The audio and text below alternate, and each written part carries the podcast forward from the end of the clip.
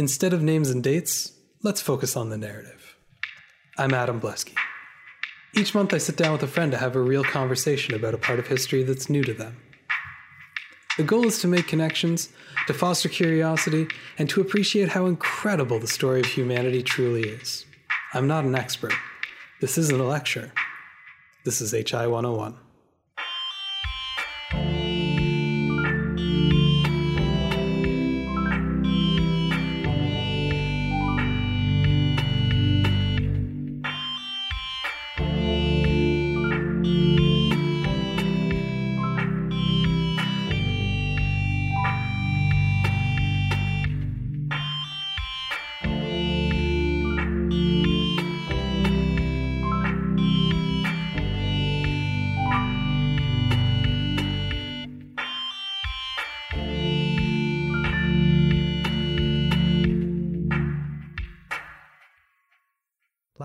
HI 101, we discussed the mainstream political climate in Europe at the end of the First World War. Today, we'll discuss some of the fringe ideas that emerged at the turn of the century and the ways in which they influenced the emerging fascist movement in Italy. Let's begin. I'm here on HI 101 with Ethan Blesky. Hi, I'm excited to be back. I'm glad you're back too. Uh, we've been talking about, uh, well, it, it, was called Fascism Part One. We didn't actually talk that much about fascism in it, did we? Um, no, no, it was just sort of a, a, preamble. Yeah, more like talking about the political climate, uh, or at least the mainstream political climate around the uh, the First World War, right? And one one thing that anybody who knows much about fascism listening to that would have been screaming at me the whole time is that, like, I'm ignoring a lot of fringe groups that were in existence at that point in time because it's not as though fascism pops out of nowhere at the end of World War One, right? Like there are precursors to it, right? Yeah. So uh, I thought that the best place to start today was to talk about some of the ideas, some of the thinkers that would uh, lead to the ideas that the the fascist leaders would agree with, uh, co-opt, subscribe to, however you want to say it. Um, yeah. But that that seemed like the best place to start. Now that being said, before I before we get going, I, I do really want to make a point of highlighting the fact that not everything co opted by fascists is necessarily a precursor per se. And the reason for that is that uh, we, we kind of touched on this a little bit in part one, but as an ideology, as a uh, praxis, as a as a as a way of doing things, fascism is a very aesthetic one. It relies very heavily on symbols and on rituals and on uh, ideas of power and tradition that aren't you know made from whole cloth. A lot of times, what fascists end up doing is taking symbols that are important to a nation and co-opting and, and often perverting them to their own purposes. So I think a, a, trap that a lot of people can fall into a little bit is taking a uh, symbol or an idea or even just an aesthetic that was important to fascists at some point and draw a line backwards from that to try and determine like a starting point for um, fascism as, as an ideology. And that's going to be a massive mistake Right? Okay. Um, yeah. I, I, mean, the the kind of elephant in the room example of that would be the swastika, right? You can't yes. you can't just say that because it was a major symbol of Nazism that anything with a swastika on it is therefore a precursor to Nazism, right? That would be insane. Um, yeah. The, the, the history of the symbol um, stretches back thousands of years and means very, very different things than what would come to be associated with it uh, through the Third Reich.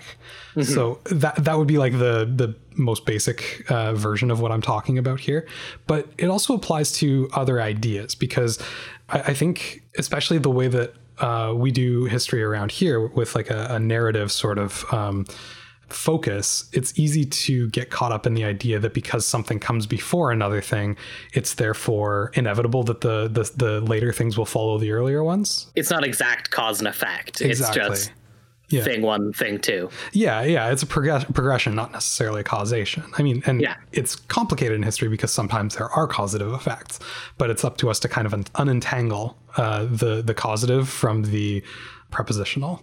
So, with all of that in mind, let's talk about a few things that kind of lead up to and, and kind of inspire early fascist thinkers. The main one I want to point to is this idea of the fin de siècle, the the uh, end of an age or end of an era uh, in French, which is this general sense at the end of the 19th century that maybe modernity isn't necessarily the best thing. Throughout the Victorian period, the amount by which modernity and progress, uh, you know, uh, occurs around everyone is such a rapid pace that there's a real sense that they're going a little too fast. There's hmm. there, has been a uh, an assertion that people alive in like the last 30 years of the 19th century went through more rapid and more radical progress on both a social and a technological level than possibly any other time uh, in history. Now, obviously, that's debatable and it's Eurocentric, and there's a lot of other things that we could do to argue with that. Yeah. But it also doesn't change the fact that people living through that time also felt that way about themselves. And in a certain sense, that's more important than, you know, our, our list called ranking list, you know? Yeah. Yeah. Yeah. Yeah the thing that happens that's different at the end of the 19th century than the beginning is that you know at the, at the beginning of the 19th century there's this sense that like science is going to save us right? Like rational rationality is going to make all of our lives better. There's industrialization that's making people wealthy that's uh, creating consumer goods on a new level. There's uh, you know these political changes that are are putting power into the hands of more and more people. Um, you know the middle class is being created virtually from scratch. Um, people have have uh, leisure time for the first time in basically all of European history. And all of this is feeling pretty good until things start coming, you know, consequences start showing up from that stuff that feels a lot more dangerous to these people. So things like, well, the, the, the level of destruction in warfare, right? Like what you start seeing in in wars later in the 19th century. It's kind of like, oh, like should we really be chasing bigger and bigger bombs? Is that a good idea? Mm-hmm. Because that's going along with industrialization, with modernism. Things like whether or not our investigations into, uh, for example, science are necessarily a good idea. Like, is it is it actually a good thing that we know about uh, Darwin, for example? Now, is it good that we've kind of reduced our place in the universe to just another animal? Like, yeah, that's probably true, but also like it strips away something more meaningful from the human experience, or it kind of feels that way to the people at that point in time. The magic's gone. The magic's gone is a really good way of putting it. Um, it's less shiny. Yeah, yeah, and so and, would uh, would Mary Shelley fit into that too? Oh my goodness, uh, we could talk about Mary Shelley. I'm actually in the middle of a reread of Frankenstein. Inter- interestingly enough. Oh, um, cool. And and yeah, Mary Shelley is. Uh, we we could we could do an entire thing on how Mary Shelley fits into this entire topic, and it would take us a very long time, and that's why I've left her out altogether. okay, awesome. Yeah, Frankenstein is is a is a critique of science going too far. It's about men who pry too deep, right? Like that's that's sort of what she's getting at with the uh, with the moral of that story. It's also about um, people who don't take uh, the consequences of their actions seriously enough, right? Like the I think I think people who haven't read the novel, yeah, of course now I'm talking about it, thanks. Um, but people haven't people who haven't read the novel who have the the movie version of this in their head is is it's kind of like oh a mad scientist creates a monster and then the monster is unleashed upon the world and horrible things happen. That's really not what happens. It's about a, it's about no. rejection. It's about yeah. societal failings, right? It's it's about the way that the world has turned its back on uh, the creation and and that's that's what she was really kind of pointing to with that whole work and and it, it really taps into this idea at the in, in this era of like society kind of crumbling and like the underpinnings of you know the the, the bases of society like the, the the simple nature of like different people relating to one another um, yeah. are being stripped away by uh, science but also by the politics of the age you know okay. the, the, the individualism of things like liberalism are really feeling like they're chipping away at senses of community. They they would argue it's more isolationist than individualist. Yeah, I suppose so, or or that it's a um, shirking of responsibilities to fellow human beings, to the community. Mm-hmm, okay, mm-hmm, mm-hmm. and you know there is socialism there as a uh, replacement, but it's seen as kind of clinical in a way it's uh, very economics focused. It's very class based. It's kind of like it. It feels like instead of community as you would understand it from like your childhood and your home and that sort of like nostalgic idea of community, it feels like a very like scientifically created artificial community. And engineered so, community, not organic community. Mm-hmm, and that's not necessarily seen as ideal by a lot of people either. Yeah. Um, okay but there's this massive backlash in the the fin de siècle movement, which basically pits modernity as the as the enemy in all of this as the villain and focuses really heavily on irrationality. It focuses on uh, subjectivity.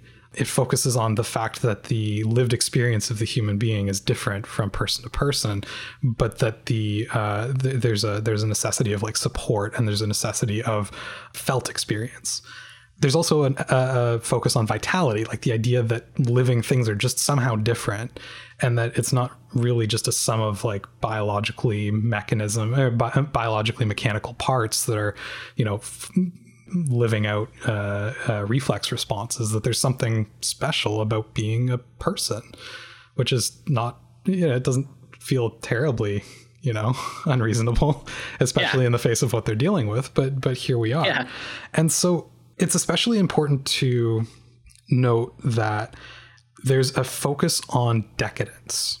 And the way that this comes about is there's there's always been this very broad conception of of uh, European history as basically th- three eras, right? Like the classical age, then the Dark Ages, where it's basically people looking back to the Roman Empire and saying like, "Oh, we've come so far, you know, we've fallen so far," sort of thing and mm-hmm. then the renaissance the rebirth that it's like a third age that they're finally catching back up to where the classics were and even beyond. Okay yeah and of course all of this is wrong and reductionist and whatever but blah blah blah blah. We don't have to get too deep into that. What you start to see in the fin de siècle is a recognition that like well rome was at and, and again this is not correct but it's it's a it's a sentiment and that is still important there's the sentiment that Rome was at its most decadent before its fall, and that to some extent its decadence was responsible for its fall. So uh, people were made too soft by luxury. Um, gotcha. That yeah. the the the extreme levels of leisure and of of uh, wealth are what made Rome vulnerable to invasion by uh, the Huns and and all of this stuff. That it's it's it's Rome's own decadence that led to its fall. Yeah. And there's this concern as material wealth becomes more and more readily available to these people and the world seems better and better that it's kind of like, well, are we becoming soft too? Is this mm-hmm. is this the end of the world? And they're starting to get those glimmers through things like the the nature of warfare as it as it uh, becomes more and more destructive throughout the the end of the 19th century. And so all of this culminates in like World War One, of course, which just kind of feels like it's proving those people right to some extent. Yeah. Yeah. You know, there's lots of other ideas that we we really need to kind of keep in, in the back of our heads as we're talking about these early thinkers. Darwinism and social Darwinism are really important to all of this this is why we've gone over all these topics in the in the lead up to talking about fascism. So I don't have to talk about all of it right in here. But um, you know, Herbert Spencer's uh, focus on survival of the fittest in social Darwinism, right? Like this idea that there's a struggle, a violent struggle between organisms to become uh, the strongest, and that's how you live. That's not what Darwin said, but that's a that's a um, an interpretation of uh, evolution that focuses on violence as an important aspect of it, right?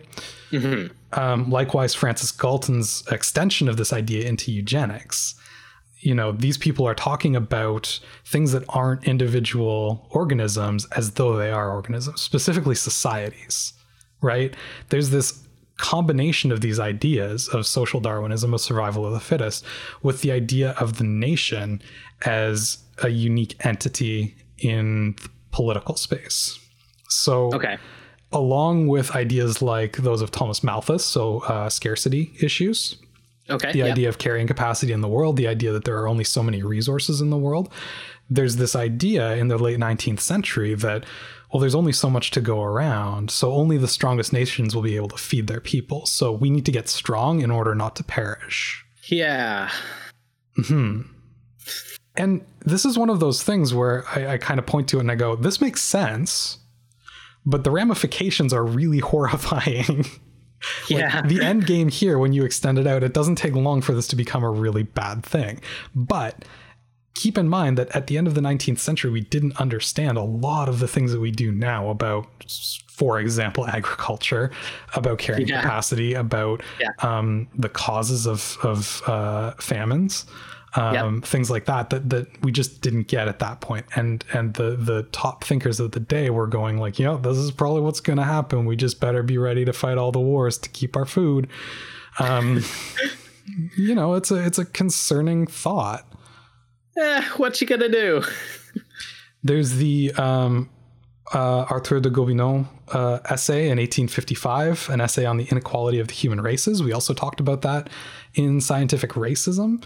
Um, this is the guy who came up with that idea of um, essentially dividing the human race into three uh, three um, three races.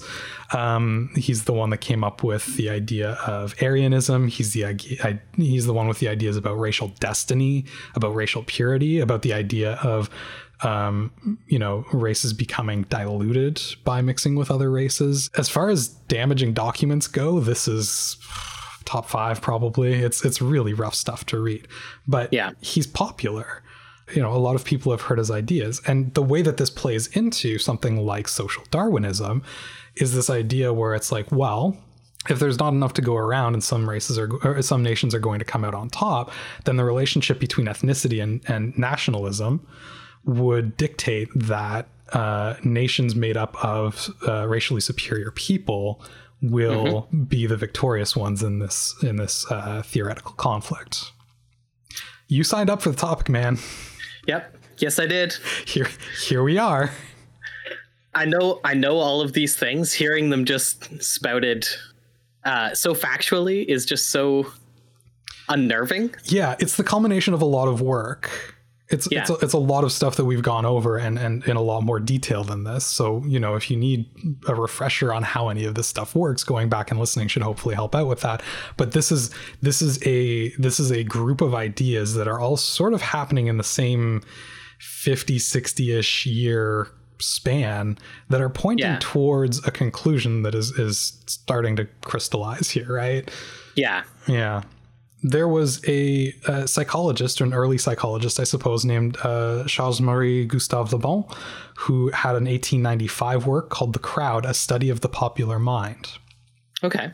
Le Bon suggested that a crowd is as much an individual organism as a as an individual person is when they're alone that there is an emergent will or mind behind a crowd when you look at the way that people act in crowds that yeah. there's sort of a you know the same way that cells come together to form a singular singular organism uh, so too can you know individuals come together to form a single crowd with a single mind um, mob mentality mob mentality is a great way of putting it yeah and this is a this is a really popular psychological notion at the at the turn of the century it's it's really well received but what it does is it refutes in a lot of ways this idea of individual will and rationality and decision making. What he's suggesting is that when people get swept up in things, they stop making rational decisions and they just go along with their gut instinct. Okay.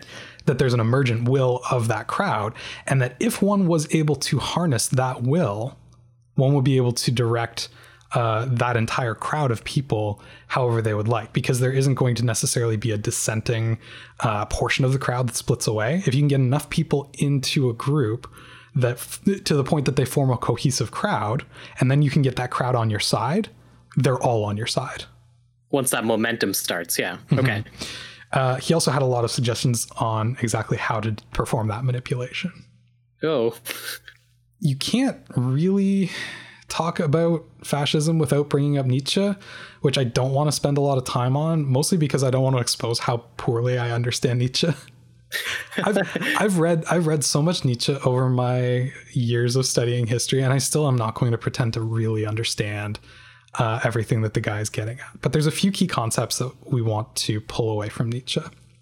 Okay. One is that Nietzsche uh, identified the fact that the 19th century uh, and its uh, focus on rationalism and uh, liberalism dealt a pretty severe blow to the place of religion in European society. That's the whole God is dead and we have killed him bit, right? Yeah.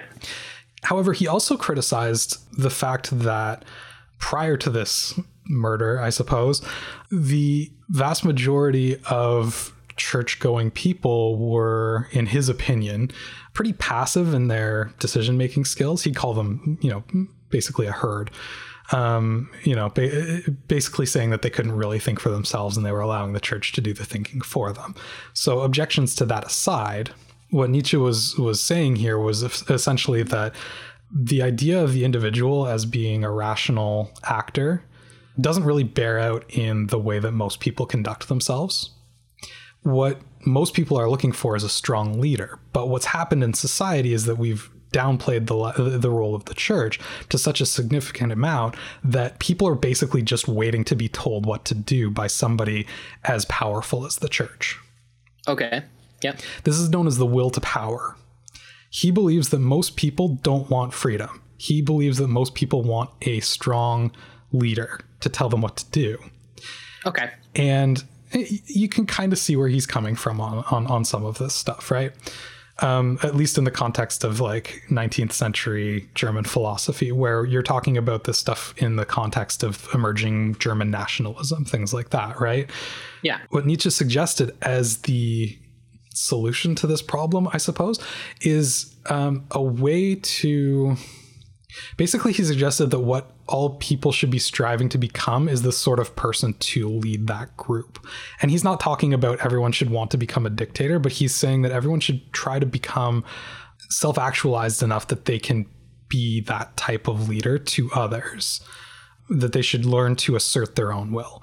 And this can be read as uh, an appeal to uh, individualism, as in to you know become the sort of person that doesn't want to follow a crowd, or mm-hmm. it can also be read as become the person who can lead the crowd, and that makes you the most powerful person. This is what I'm talking about when I say that just because something points to fascism doesn't make it inherently fascist. Yeah. Um, fascists yeah. love Nietzsche, but it doesn't mean that Nietzsche was necessarily a proto fascist that being said, his whole uh, you know spiel about the uh, you know the Ubermensch, right? This idea that a that a uh, it's usually translated as like a Superman will come along and be able to like lead people in a in a sort of a new civic religion kind of thing is definitely fascist sounding. Yeah. Um, and the focus of uh, you know later Nazi uh, programs on you know the superiority of the Aryan race, et cetera, et cetera. This idea that all Nordic people were those supermen is lifted directly off of Nietzsche. Mm-hmm. You have a guy named Charles Maurras who put forward this idea of integral nationalism. Integral nationalism is this idea that there is patriotism, like there's love for your country, and then there's okay. this idea that a kind of an ultra nationalist, if you will, is so devoted to their state that they will put state above all else, no matter the cost. They're willing to die for the state. They're willing to lie for the state. They're willing to give uh, anything to further the ends of the nation to which they belong. Uh, Maurras believed that a powerful leader was essential to unity that the idea of the popular will is a is a myth. It's a it's a mirage. It doesn't really exist, and all that's really happening is people are following whichever leaders push forward the best pitch, I suppose, for a strong and centralized nation. Uh, he was anti-democratic and he believed that there was a need for what he called a political religion that if people aren't going to be going to church then they should be as devoted to a party or an ideal as they are uh, to their religion. I think you're seeing a theme here as well. yep. then you get Georges Sorel, who advocated for the legitimization of political violence in his 1908 work Reflections on Violence. This is in a context, and, and what's interesting here is that Sorel is actually at least at this point in time, would probably fit closer into the socialist end of the spectrum than necessarily a, a uh, fascist or or uh, ultra national nationalist uh, end of the spectrum. He Okay. he was looking at it from the perspective of a vanguard theory of revolution. Keep in mind, okay, yeah. keep in mind this is pre uh, Bolshevik revolution, and at this point, uh, you know, in 1908, generally Marxists are considered like orthodox and like old school. They're like kind of regressivist. Um, socialism has has moved on from the need for Marx, if you will. Um, Huh. There are a lot of new ideas out there. Uh, we'll, we'll get to a couple of them later. Um, Yeah, syndicalism is the big one, but he's he's basically saying like, well, if we understand the roadmap to a better society, and we're not doing every everything we can to push society that way, then we're not acting in the best way possible. And if it is going to be so much better, then maybe it's actually worth some violence in the short term to bring about utopia in the long term, is, is sort of what he's saying here. Okay. Um, he also is advocating for something that he calls a political religion um, or a civic religion. In his case, he's also, you know, anti-democratic here. He's talking about uh, a strong centralized leadership that can enforce basically what's best for people on them. Yep. And yeah, it, again, it's this idea that violence is not necessarily only okay or justified, but sometimes it's actually a good thing in and of itself because it's a strengthening of the movement through a very like literal interpretation of it. It's a it's a, a show of force. It's a um, it's an assertion of your ideas backed up by action Hmm. Okay. Last time we talked about the first world war sort of in the in the abstract each time it was through a different political lens right the ideas that the fascists would learn from the first world war are are a number of things that i think when you boil them down it's like oh okay that that makes a lot of sense um, one of them is that the total war nature of the First World War, like the mass mobilization of citizens and the mass mobilizations of industries that were Yeah. required to win the war, shows a real erosion of a distinction between civic uh, participation and military participation to the point Okay. Yeah. to the point where you might as well cons- consider any citizen a part of the military machinery. It also forced states to impose higher levels of control on the citizenship and limit rights. And when they did so, they were able to act with a singular will in a way that they hadn't been able to while trying to participate in parliamentary democracy or free market societies. Yeah. There was a prevalence of unity parties during the First World War, which is this idea that like all the political parties put aside their differences and all passed legislation that was in the best interests of the war effort.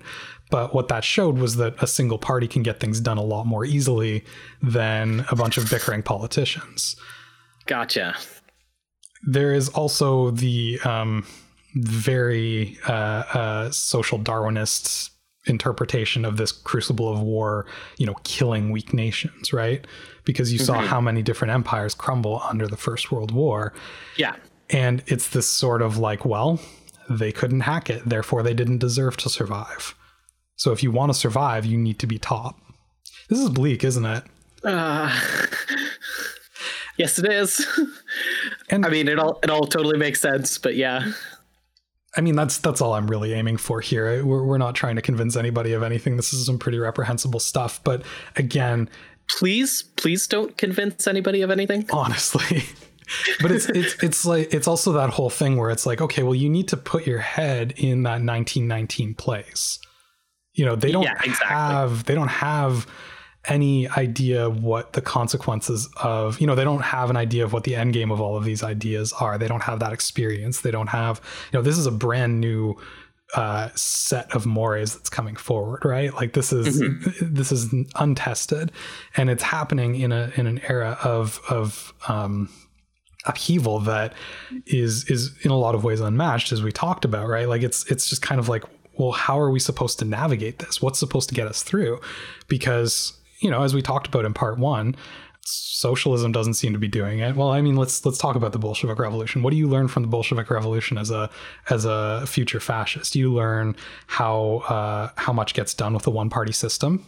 Yep. you uh, understand the effectiveness of political violence in asserting political will Mm-hmm. Uh, you learn the importance of a party army, right? Because remember, the Bolsheviks came out of the February Revolution with a, you know, they weren't in power, but there was a two, uh, like a split power system, right, between the Soviets and the Duma. Do you remember Yeah. that part? So like, there's a there's there's both a workers' council and there's a an elected parliament and there's a you know it ends up in a struggle in october between those two systems as to which one's actually going to take power. It's not going to last as cooperation. And a big part of the success of the the bolsheviks is the fact that they have their own army. They have people that are their own party shock troops. They're not the russian state army. That's the white army. The red army is volunteers from the party who are willing to mm-hmm. throw down in the streets. And that's what makes the the whole thing work out for them. Yes, it ends up in a in a civil war that's going to last a while, but that the, the availability of those people who are willing to go and fight in the streets is a big uh, source of of success for the Bolsheviks. It was down and dirty, but it worked. So, in general, you know, at the end of the First World War, yeah, you you know, socialists are looking at systems that either have not really borne any fruit or are getting chipped away at from the right because of the emergence of social liberalism, where they're finally starting to like give literally any uh, social support to anybody. Uh, or on the left, you're looking at people who are going, well, maybe we should just do like the Bolsheviks. That's a really, really fractured experience. Um, On the right, the conservatives are basically gone because there's nothing, you know, the the the fin de siècle era has basically chipped away at all foundations of tradition and conservatism. Um, It's it's just a wisp of nostalgia at that point. Mhm, and and one that people aren't necessarily all that fond of at the moment because it mostly rec- uh, reminds them of the fact that it led to the First World War. And Yeah. then on the liberal front, I mean, you know, people who are who are committed liberals, yeah, sure, they're they're com- convinced that those ideas are are the best way forward. The the liberal democracies, as we talked about, are the ones that came out of it strongest. But like at the same time, there is sort of this reluctance after the war, right? Where it's kind of like, okay, but do we keep pushing with progress? Do we keep pushing with modernizing? Because didn't that just get us to the to the war? hmm You know, they're going to put into place the League of Nations to try and prevent it from ever happening again. But like in a lot of ways, the voting population tends to roll back a little bit on some of the progress um, not from like a rights standpoint, but certainly from like a, a progressive ideal standpoint. You start Yeah, seeing okay. much more like conservative, much more hesitant uh, governments. Let's not use the same thing, the same word for several different things. But you do see a lot of people who look at the current situation and go like, well, you know, maybe at least we should, vi- at the very least, we should evaluate where we're at, whether or not this is still a good idea before we mo- move forward further. Not just charge blindly forward. Yeah. which you know when you when you come right down to it is a fundamentally you know politically conservative point of view right let's stick with what's working um, Yeah. you know Yeah. ignoring the ignoring the the economic uh, uh, ramifications from a social point of view that's what conservatism is in a very reductionist way but you know here we are we don't have forever um, so in the midst of all that there's this system that's coming along that's saying, listen, we hear you. Modernity is bad. The world is tough. Maybe the things that we're trying that have led to really bad things aren't the way to go. And we have answers about what the next thing is that we should try. The lessons that the people have learned from not only the First World War and the Bolshevik Revolution, but also these thinkers, these people who are going to become the first fascists, some of the lessons that they've learned here are that they should be anti liberal, uh, that that's not working out, that they should be anti conservative, conservatism didn't work out, and that they should be anti socialist. Socialism is a dangerous choice. And they've learned that all three of those things are very popular. They've learned that what needs to happen, um, or what people respond to at least, is that is this idea of a creation of a new nation with a new system that like results in a new nationalism, something that's new and different, but not necessarily of the Enlightenment, right? They're looking for a, a refresh. They learn that people are, by and large, willing to use and respond to the glorification of violence for political means. Mm-hmm. There are a lot of people coming back from the war that have learned to fight. They are no Yeah. longer squeamish about violence. And the only thing that they necessarily learned from the war in terms of like anti-violent sentiment is that if you're going to use violence, maybe it should be for something, something meaningful, because they feel like they fought for nothing in a lot of cases. Yeah, exactly. But Okay. it doesn't mean that they're not afraid to fight, or that they're that they are afraid to fight. I should say. Yeah. Um, they've learned that nations are willing to mass mobilize, that people are willing to work collectively if it's an important enough goal. And finally, they've learned to appeal to a number of values that feel safe or feel protective to people, uh, specifically um, the aesthetics of tradition without necessarily being of those traditions themselves. Yeah. So Okay. look old and established, even though you're doing something young and fresh. Um, Yeah. Speaking of young and fresh, youth. You know, there there are all these old rulers, there are all these old politicians that had bad ideas. We need to look forward to the future. This future-facing thing is is going to be very very popular. It's going to really resonate with people. This idea that the youth are going to save us has been around for a very long time.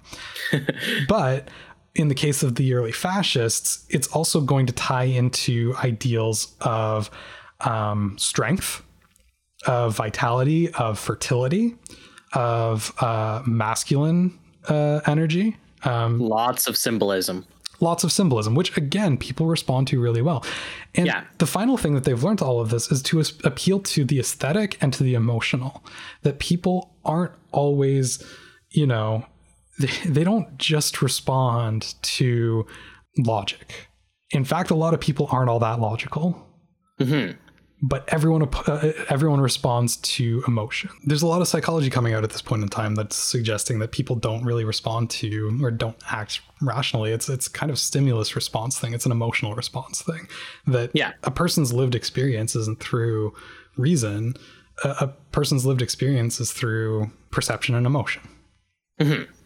And the idea of basing your entire political existence or even social existence on a denial of that seems like a bad idea. And so these people who are building this new this new system are looking at all of these things and going like, well, this is different enough that it could work.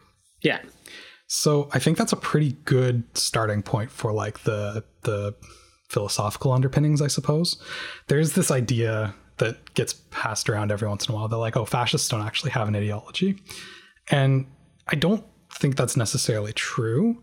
I think that the problem with grouping fascism in with other ideologies is that other ideology, other political ideologies tend to be fairly absolute. Um, you look at liberalism and it's founded on this idea that uh, people have universal rights, and it's a it's a, a focus on personal li- liberties Okay. Yeah. With fascism, you don't have that like core mission statement. You don't have that creed. What you do have is these sets of ideas about how to gain power. And anything else is negotiable. And that More is flexible. Yeah. and that is still an ideology. That's still an idea of how to navigate a political space Yeah. it's just a much different approach to it. It's an approach without a core idea, uh, a core concrete idea. It's a it's a it's an idea that has a much more reactive center to it. And given the number of circumstances that these people are reacting to, it's kind of understandable how that develops. Let's take a quick break there, and when we come back, uh, we will talk about the first, at least by name, fascist movement in Italy.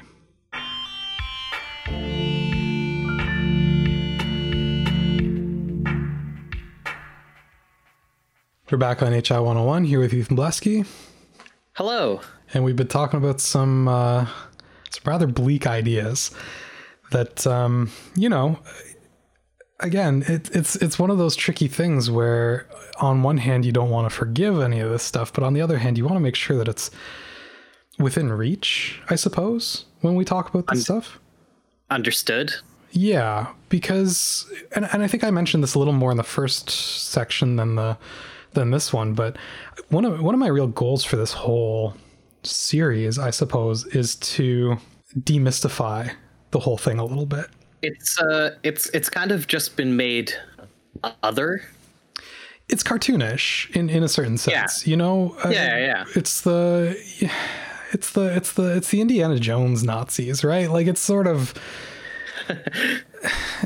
mustache twirling, like you know, it's it's people you don't need to care about if the if the good guy kills them, right? Like it's it's sort of it, Yeah. it's and while that's understandable, and while that's maybe not the worst thing in the world to um, villainize fascism, uh, it, it also, I, I think, what it can do in some cases is put it so out of reach of most people's conception that they, they really have a hard time, A, understanding how anybody could have fallen for it in the first place, and and B, um, maybe have trouble seeing how something like that could ever happen again. And Yeah. I'm I'm not I'm not necessarily one of those people who is is you know any anytime somebody doesn't quite agree with me calling fascist, but at the same time I, I'm somebody who's who's been alarmed by the occasional thing or two over the uh, over the past little while where it's kind of like I feel like we should be worried about this a little more. And Yeah. you know, I, I, I think I, I mentioned it in the first po- in the first part. Most people I find are either far too eager to cry fascist or not nearly eager enough.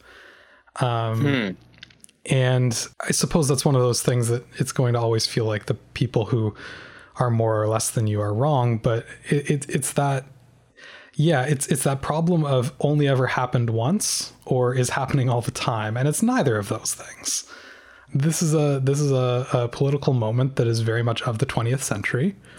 Um, it's very much of its time, but that doesn't mean that there's no lessons to learn from it. Just as though there were um, plenty of lessons to learn from the French Revolution or from the Russian Revolution, for that matter. Just because they're over doesn't mean that we shouldn't be cognizant cognizant of some of the ways that you know these things can affect our lives today Yeah.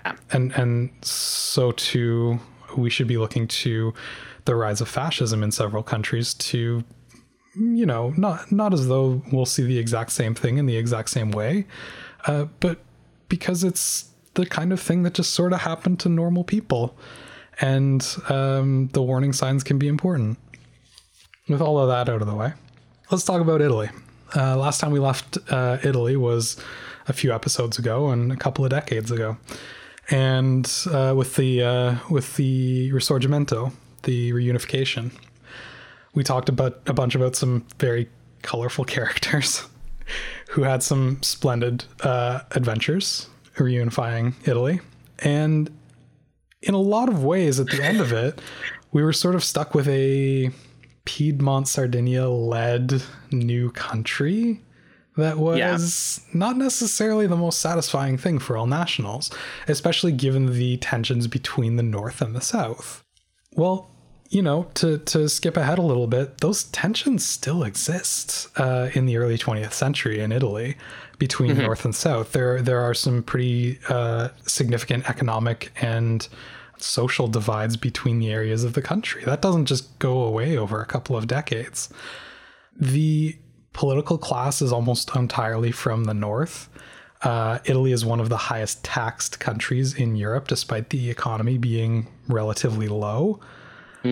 It's really struggling by the time you get to uh, the First World War. And I think that a lot of people um, were really frustrated with its uh, with its place in the world because there was this idea during the Risorgimento that unifying Italy would put it on the same level as great powers like uh, France or uh, Austria or Germany, and instead they were kind of a secondary power in a lot of ways that were. I, I, I saw it kind of compared a lot to like newly independent Greece or to Spain or Portugal. And that's not what the architects of Italian unification were looking for. Yeah. So it's a pretty common sentiment that it's uh, a failed endeavor. There's also a pretty common sentiment that it was incomplete, that there were areas that should have been part of Italy that weren't. You'll remember in the unification episode that they essentially traded southern France for France, yeah. yeah, yeah, yeah, for other territories. That was not a universally popular move. A lot of people felt that they should have dominion over Nice. Uh, they felt that Corsica uh, should be Italian. They felt that a region known as Dalmatia, which is kind of it's in modern day Croatia in the in the Balkan Peninsula, but had historically been under the control of oh, I think it's Venice, uh, one of the merchant city states. Um, Yeah. So had a history of, of uh, Italian uh, membership. That should have been included. There's territory in Albania, in portions of Switzerland, uh, Slovenia, that people were making uh, arguments for being Italian territory and felt that the government had failed by not going after some of these territories or by, in some cases, giving up those territories. Uh, there's also this feeling that, like, well, we played by the rules, like, we did everything right and we still didn't get what we were owed. And when you are in a situation uh, where you do or you believe you do everything right and things still go wrong, you're gonna go looking for somebody to blame Yeah. in general, this is felt to be the fault of France and Britain mainly. Oh. A lot of the reason for that is uh, World War One itself. Okay. I'm not sure if you know Italy's history in World War One at all, but when the war broke out, they were in a defensive pact with Germany and Austria. However, the very specific phrasing of that defensive pact did not trigger Italy's entry into the war. Okay. So initially they were neutral. Uh, Germany and Austria were very upset about this, but Italy didn't really want to be pulled in on their side. I mean, remember they have a historical enmity with Austria. So the first year of the First World War, um, Italy spent in negotiations with France and Britain. It resulted in something known as the Treaty of London, 1915, in which Italy basically asked that if it joins the war on Britain's side, and if the war is won, that in the peace negotiations, the territories of Slovenia and Dalmatia be granted to Italy. Remember, they had gained other territories in exactly this way only a few decades before. Yeah. Um, I'm, I'm not sure how many of those details you remember, but essentially by participating in the uh, German Austrian War, or sorry, Prussian Austrian War, uh, they gained a quite Yeah. a bit of, of territory while still really doing terribly in the actual war itself. That's kind of the goal here. Just last through the war, be on the winning side, and get a bunch more territory. Makes sense. Here's the thing when the war ends and the Treaty of Versailles shakes out, they get some of Slovenia, but Dalmatia basically goes to oh i'm going to get this wrong i believe it goes to the new newly created yugoslavia Ah, okay. it's not part it's not made part of Italy. Italy. I'm going to have to look that up. If it's not Yugoslavia, it's Croatia on its own. Anyways, the Balkans are messy at this point in time. People are just drawing lines willy-nilly. It's bad. Yeah. So Italy is feeling really be- betrayed by uh, by these powers. Again, specifically France and Britain because they lead the Treaty of Versailles negotiations, eh, right, as the main winners. The sense here is that while the negotiations are driven by an ideal of the nation state, you know, one nation per state, that what's happened in these territories, which they consider uh, traditionally Italian, that they're not giving traditionally Italian territories to Italy. And they're kind of like, well, who are these rules for exactly? Now, if you ask somebody who's living in Dalmatia, they probably do not speak Italian at this point in time. Um, it's not, you know, like it's, it's, Italy has wanted that land for a long time, but it hasn't been Italian for a very, very long time. Yeah. There's a man named Enrico Corradini who advocates for a fusion between Maurrassian and Sorelian doctrines. Uh, remember, Maurras is the one talking about integral nationalism, you know, nationalism you would die for. And Okay. uh, you know, suggesting that powerful leader is essential to unity, the the you know uh, civic religion, all of that stuff. And Sorel is the one who talks about the legitimization of political violence and the moral imperative to hasten revolution. So he's basically saying, like, well, the way that we get ourselves out of this space is we have been treated by Britain and France as a, he would call it a proletarian nation. This is really interesting to me because what he's doing is taking uh, Marxist ideas Yeah. and applying it on a state level, the same way that a social Darwinist would take individual biological ideas and apply it on a state level. On a state level, yeah. That's really interesting to me. He's taking he's taking ideas and and blowing them up to um, to a state level, and and what that does is it tacitly unifies everybody in the nation under the same directive by doing so, right? In the same way that Yeah. we talked about the um, the crowd mentality, right? Uh, from Le Bon's uh, activity or uh, uh, works, he's basically saying like, well, we're all being all of Italy, the the nation of Italy, not even all of us, but like Italy as a nation has been exploited by the bourgeoisie nations of Britain and France.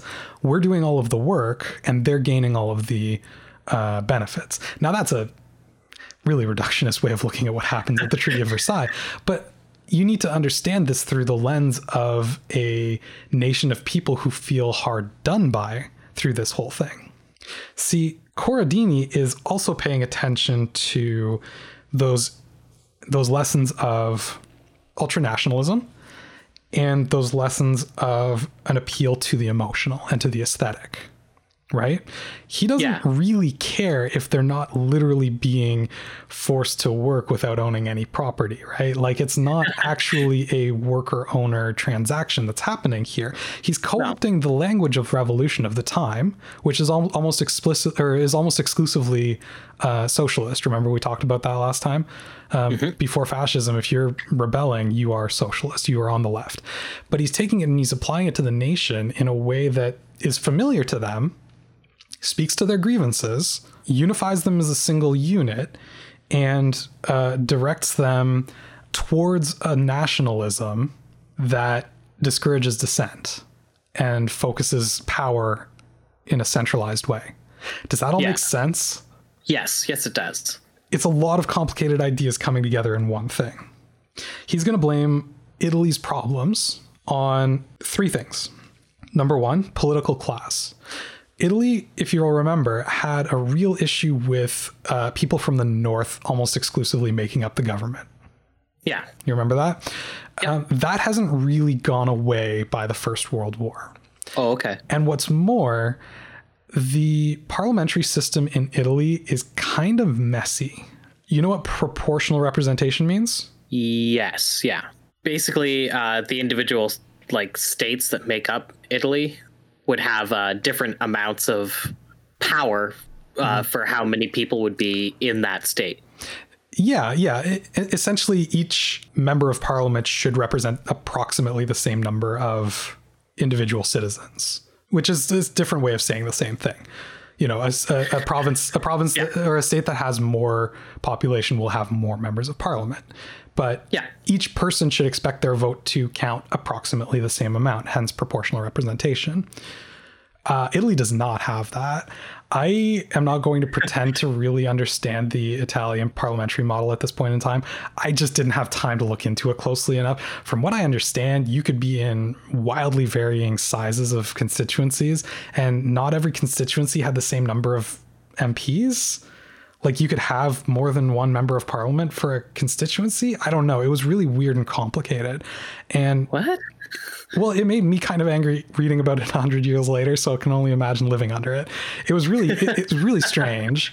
Um, I don't, I don't quite get it, but people were angry about it, especially in the South. Uh, they felt that they were being uh, uh, shafted by political elites, essentially. And Yeah. from everything I can tell, they kind of were. Um, there was a lot of corruption, there was a lot of bribery, things like that. Um, so number one was political elites Yeah. number two was liberalism basically. Uh, he was going like yeah these ideas are not working for italy. We tried playing by liberal rules. We got ourselves a democracy. We uh, made a constitution. We you know et cetera et cetera. All the stuff that we were supposed to do. And what do we get for it? We're a second class country. We're a proletariat country as he put it. And the third Yeah. thing was divisions caused by socialism. The problem that socialism poses to political parties under a parliamentary system is that it is so exclusively class based that it's kind of hard to draw anybody away from it um, from from either side of it, either as a uh, middle class person who isn't considered you know working class. Uh, it's hard Yeah. to sell them on socialism at all, and for a working class person, the only idea that you can really give them here is that you're going to benefit under a new system. Um, the problem there is that it's really appealing to people of, of the working class and not appealing at all to anybody else. And that's okay if your goal is socialist revolution. That's kind of the point. Uh, if you're an opposing political party in the age of mass politics, where literally everyone has the vote, um, well, I mean, not everyone, but you know what I mean. Uh, the problem there is that you you don't really have a way to unite people who are against liberalism into anything else unless they're a worker, right? So Okay. if you're not a worker, you don't really have an alternative to the existing system. So what Corradini said was that like listen, those divisions that are being that, that are being caused by socialism, those divisions under on class lines, along class Yeah. lines, those are dividing Italy artificially. This is just a made up thing. We need to stop giving into the divisive politics of socialism that are that are causing problems within our nation and we need to start focusing on how to unite all of Italy against the true uh, enemies which are these other countries in Europe that are doing us dirty. Yeah. At what po- at what point do they just start saying, "Look, it really looks weak. We can be strong." Well, I mean, yeah, that's that's essentially the the message that we're it, going yeah. for here, right? It, Yeah. it is it is very much a, a- message of strength, and and what you're driving at here is that uh, fascism seems to work best when you can simultaneously present uh, an enemy as both weak and strong. Um, yes. And if it can be the same enemy, so much the better. Um, yes. but yeah, exactly. That's that's exactly what you're pointing at. Is that Italy could be great, except there's this external enemy. Well, there's several external enemies. One of them are other Italians. The other one is other other Italians. But the third one, you know, like it's. But those aren't real Italians because that's not the real Italy, right? That's what they're doing here is drawing like very us and them lines. Yeah. Now, the context for all of this is that in the post war, like the first election post war, there are various socialist groups that have gained parliamentary power. It's one country where it's actually quite popular uh, right after the war, probably because the, the war hasn't really seen any major benefits through the, the traditional liberal path to great power status in, in Europe, right? Yeah. But the socialists that come to power uh, post war really mismanaged that power. One of the problems that socialism had uh, fairly frequently in the in the early 20th century is this like very focused idea of who exactly represents a worker in that they like tend to really focus in on like factory workers specifically factory workers has never been like a majority of workers right like most people work in in other places Yeah. but yeah. but when you're looking at like a type of socialism glorified by uh, you know a German guy in the 1840s, it's kind of like that. That does seem like it's where work is headed. That's the one that he's expecting to become the most common one, and so it's really Okay. got a, a very specific place in the the socialist canon. The socialists in Italy, without getting like way bogged down in the details, they uh, they really screwed over the the farmers of Italy Oh. mainly through like there's there's some like price fixing stuff in there but there's also a lot of like regulation of uh, farm labor in ways that are really difficult for farmers. For example you're not allowed to hire seasonal labor. Anybody that you hire you need to hire for the whole year around which if you know anything about farming is not how farm labor That's- works. No. you can't you can't hire people for an entire year to do the the several works of hard or several weeks of hard work around harvest. Like that's just not that's not farming. Um and to hire anybody you have to go through government offices to do it to make sure that it's all on the it's all on the level so Yeah. like this is this is great for workers but like the people who are actually like growing the food they're having a really hard time and they're really upset by all of this it's also really affecting you know, small to large businesses in Italy, who keep in mind have already been having a really hard time running in this country with a fairly poor economy. So this idea that socialists are causing division is is like coming home to roost in like a very like tangible way. And it also feeds into this perception that like all existing political systems are like equally bad. Like okay, we've tried conservatism. We've tried liberalism. We've tried socialism. It's not working very well. Yeah, they only gave socialism like two years, but whatever.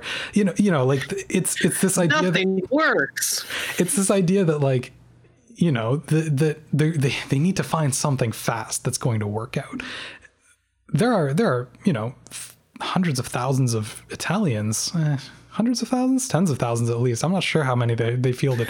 there there are tens of thousands minimum of Ital- of Italians that uh, fought in the war that are they need something for it to some extent, yeah. right? Like they're they're really feeling left out in the out in the cold by all of this.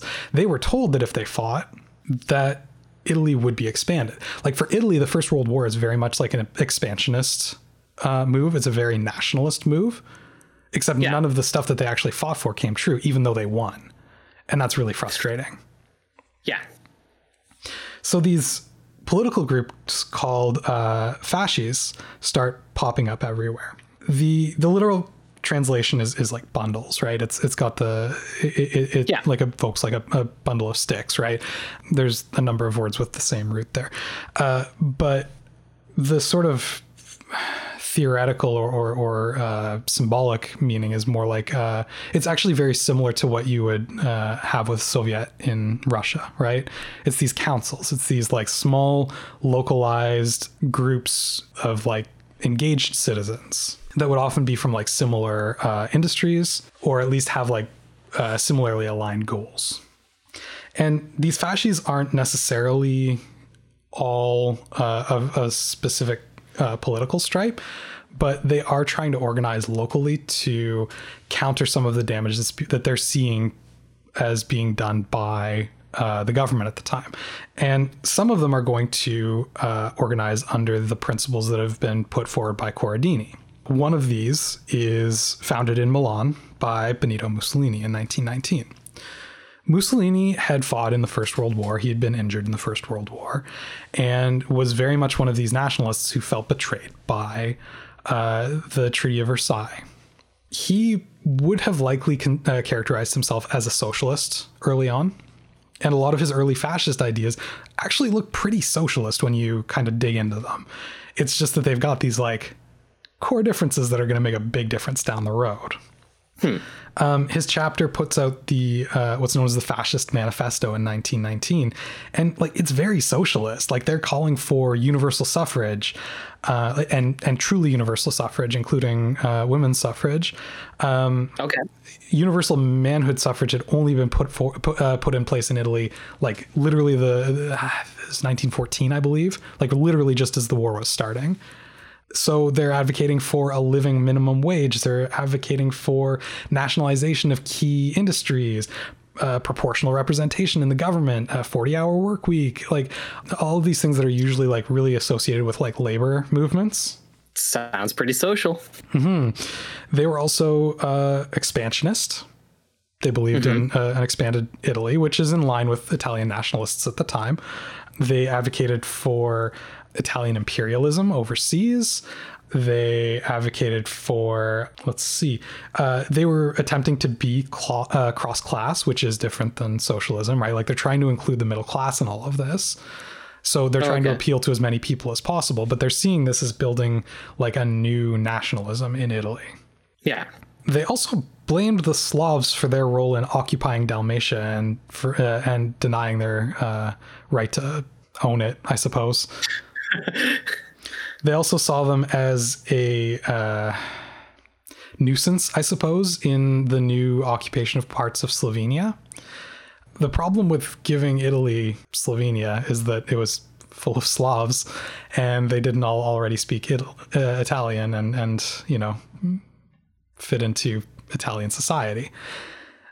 So they were advocating for base, basically a forced Italianization of those territories one of those things that you alluded to earlier was the need for an external uh, enemy in fascism. Yeah. This chapter would see Balkan Slavs as an enemy uh, in in terms of like not only an inferior ethnic group, but also as like they believed that they were making it intentionally more difficult to uh, make Slovenia part of Italy again. Like they were subversive. They're sneaky. Mm-hmm. Yeah. This is the chapter that is going to become the fascist party of Italy. Yeah. And you can see those little bits and pieces here that are going to uh, become more pronounced over time. And there are also pieces that are going to fall away over time. Mussolini founds it, and he's got, uh, I believe it's nine other executives that are helping out with all of this stuff. And within Okay. the first two years of uh, the party, basically he's going to be the only one left, as those people all leave and move to other movements, and he brings on new ones as the face of the fascist party changes. High turnover. Yeah, I mean, political parties always have people coming and going, right? But this is a this is a brand new movement that's being developed at its like very root. Yeah, sounds like they're figuring it out as they're going. Exactly. Yeah, and and as we mentioned earlier, fascism is nothing if not flexible. Yes. it's it's as much about the goal as it is about the method. And the goal for the most part with with Mussolini and, and he would say this explicitly in, in 1923 is power. Uh, he believed that he should rule Italy. He should run Italy. He knew the best way forward for Italy. So, so initially, this party, uh, specifically the Italian Fascist Party, is popular with workers, but it's also much more popular than than that with the middle class. Middle class people, you know, so small business owners, professionals, things like that, they see Mussolini's fascists as an alternative to socialism in that way that we were just talking about, right? They can see themselves fitting into this movement that would overthrow or replace the existing regime, which they saw as fundamentally flawed. But Yeah. they weren't, you know, written into the ideology as the enemy from the get go, Yeah. which you can see how that would be attractive. it's seen as a conservative path forward. It's seen as middle class friendly reform. Um, and when I say conservative path forward, I mean as opposed to a progressive path forward, not as a as a classically conservative uh, as the as the political ideal goes. Um, it's seen, Okay. it's seen as a way that we can like put the brakes on Italy a little bit, focus on putting Italy first, increasing its prestige on the world stage that they feel like it's owed. Um, Hopefully, increase its fortunes somewhat. Uh, maybe gain back that land that most Italians feel is due to them, et cetera, et cetera. Yeah. In 1920, uh, the city of Fiume, which was supposed to be part of the Slovenian land grant, but was uh, ultimately decided to be left off because it was a an important city to Slovenia. Um, it, it wasn't given to it wasn't given to Italy in, in 1919. In 1920, a radical named uh, Gabriel D'Annunzio took a force of uh, a couple thousand guys and took it on himself to just annex the city. He just took it over. Oh. Okay. Listen, this isn't the first time this has happened in Italian uh, history. I don't think we should be too surprised about it. Nah, they're used to it. It's old old hand. Yeah. And it's one of those things where, you know, any other time in history would have been considered an act of war. In 1920, uh, not even two years after the finish of the Great War, um, people are a Yeah. little less trigger happy. They remember what happened last time they got involved in a tiny conflict in the Balkans. it doesn't go well. And so, So they, did they just sort of sigh and yeah. think it on with it? Well, I mean, kind of, yeah. That's the short version. No, nobody really did a whole lot about it. It would be uh, spun off into a, an independent state rather than an Italian uh, uh, holding after a couple of months. But like, Yeah. essentially, it's it's its own thing, or ruled by Italian nationalists. So it's this guy D'Annunzio basically goes and like seizes land that he saw as Italian, and not only that, but the organization that he puts in place to rule this city and the small amount of land around it is about as close to fascist as you're going to get. Because it is based on well number one he places himself as uh, the dic- the dictator of the city.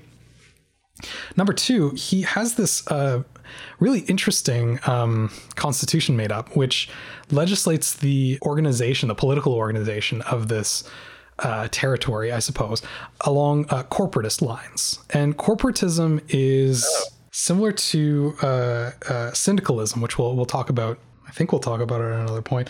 It's this idea that like not only should there be like a workers uh, uh, council, but there should also be like very specific uh, councils made up of different types of people, and that those those sort of modules should be the base of political power rather than individuals.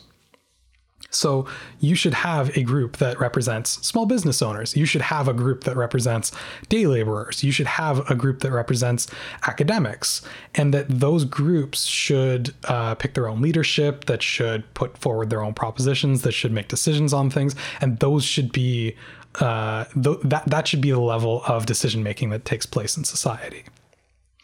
So it's self-organized, uh, uh, self-organizing to some extent, but ultimately has like a top-down state control because none of the stuff that they're putting forward is going to be passed without the say-so of the dictator. But also, it deprivatizes massive amounts of of uh, the society and um, pushes a lot of people's lives into into the public realm in a way that's going to be very attractive to the fascists. So, so would those groups be a little bit like lobbyists? Yes, except um, they would be in, instead of lobbyists uh, needing to go through, you know, a, a legislative member, uh, they would just simply be the government. Huh. hmm Oh yeah, no, I'm not saying it's a great system. but the thing, the thing to remember about um, the thing to remember about fascism that this looks really interesting to is that fascists don't really care about individuals at all, like at all. Um, they only care about individuals the way that, uh, to reuse a, a, a, metaphor from earlier in the show, they only care about them, uh, you know, insofar as they care about like cells in an organism, right? It's good to have healthy ones if a cell isn't contributing, then it should be left to die, basically. Uh, it's no longer yeah. valuable in any way, shape, or form. They're kind of seeing these corporations as, uh, I guess, organs in the body, if we're going to stretch the metaphor. Oh, okay. The group that is represented by academics, like all academics, that has value because as a group, they're, they're, they're contributing to the knowledge base of a society. But individual academics that isn't really that important. Does that make sense? Yeah yeah kind of. It's it's just uh, very different so it's a little bit trickier to get my head around. Mm-hmm, mm-hmm. yeah definitely. Um, it's it's a very different way of running society and it's a thing that political scientists are going to struggle with defining for a really long time because it sort of looks like a lot of different things at the same time while not really being any of those things. You know, we'll we'll get into that a little bit later, but the the the struggle of like defining fascism is is one of the biggest problems of, of political history in the 20th century. It's really hard to pin down exactly what it is um, because it changes so much and because it looks different in each com- uh, country. Yeah. The other thing that D'Annunzio does that Mussolini really likes, by the way, is he, as part of this like occupying mentality, as part of this Italianization mentality, he adopts explicitly nationalist symbols in his just aesthetic, um, his ruling aesthetic, I suppose. You need to keep in mind the the sort of touchstone with uh, Italian nationalism of Rome right? Like Rome. Gotta be Rome. Well, of course. I mean, what else could it be, right? Like that that was one of the struggles of the Risorgimento was getting Rome occupied into the state of Italy. Um, you know, th- this idea of the not really being Italy without Rome, right? Well, D'Annunzio is going to uh, bring back the Roman salute, which famously is going to become uh, you know a visual symbol of, of Nazi Germany, right? Well, it, it begins with the Italian fascists who are bringing back yeah. a Roman salute. Um, he's going to uh, you know, the speech from the balcony is adopted by uh, D'Annunzio. There's uh, more modern. That wasn't Mussolini first. That no. was a D'Annunzio move. Yeah, huh. yeah, yeah, yeah. Um, huh. He he brings back more recent uh, references. There's a um, the Italians had kind of like a Green Beret equivalent, like a special forces in World War One that were actually very effective, known as the Okay. The Arditi, who famously wore uh, black uniforms and berets. This imagery was adopted by the military police in D'Annunzio's reign. And these Arditi, that they're not actually like former special forces, but like they're wearing special forces garb. They co-opted it. Yeah. Yeah. Okay. They're going to be known. Well, I mean, they're known as black shirts because of the the black uh, Oh. uniform they use. And this is the this is the beginning of the fascist political army that is going to be like famous throughout Italian uh, fascism, right? Yeah. all of this stuff Mussolini is watching from afar and and very much appreciating. He's really enjoying this whole thing. and like yes, in 1920 it becomes uh, uh, independent and it's no longer strictly Italian, but like the aesthetic stuff that comes out of this really really affects uh, Mussolini's path forward. The the fasci that he belongs to is, you know, other than like putting out manifestos and stuff, hasn't had a lot to do like practically uh, in the first year or so of its existence. But in 1919 and 1920, Italy sees um, a lot of violent strike action by labor groups and by socialists. Yeah. In this era, like outside of Russia, the main radical left is the labor movement. Like that's how you see it manifest. It's not through Marxists. It's through uh, labor unions and and sort of more modular organization on a local level. Yeah. Makes sense. So Mussolini got cozy with local business owners and basically said, listen, the state is socialist. They don't care that your workers are striking. In fact, they support them. The police aren't really doing anything to stop any of this. I hate socialists too. Um, and I've got these guys, they've started wearing these black shirts. They look real menacing. You want us to help with the union busting? And the business owners went, yes, please they're at the end of their rope because they don't know what to do about all of these strikes because they feel like they have tacit government support. And what Mussolini is offering is a, a parallel to legitimate force in the government that can be hired out to these business owners, specifically for the purposes of doing violence to socialists. Good. This isn't unprecedented Nope. specifically in the labor movement, but but elsewhere in, in in politics as well.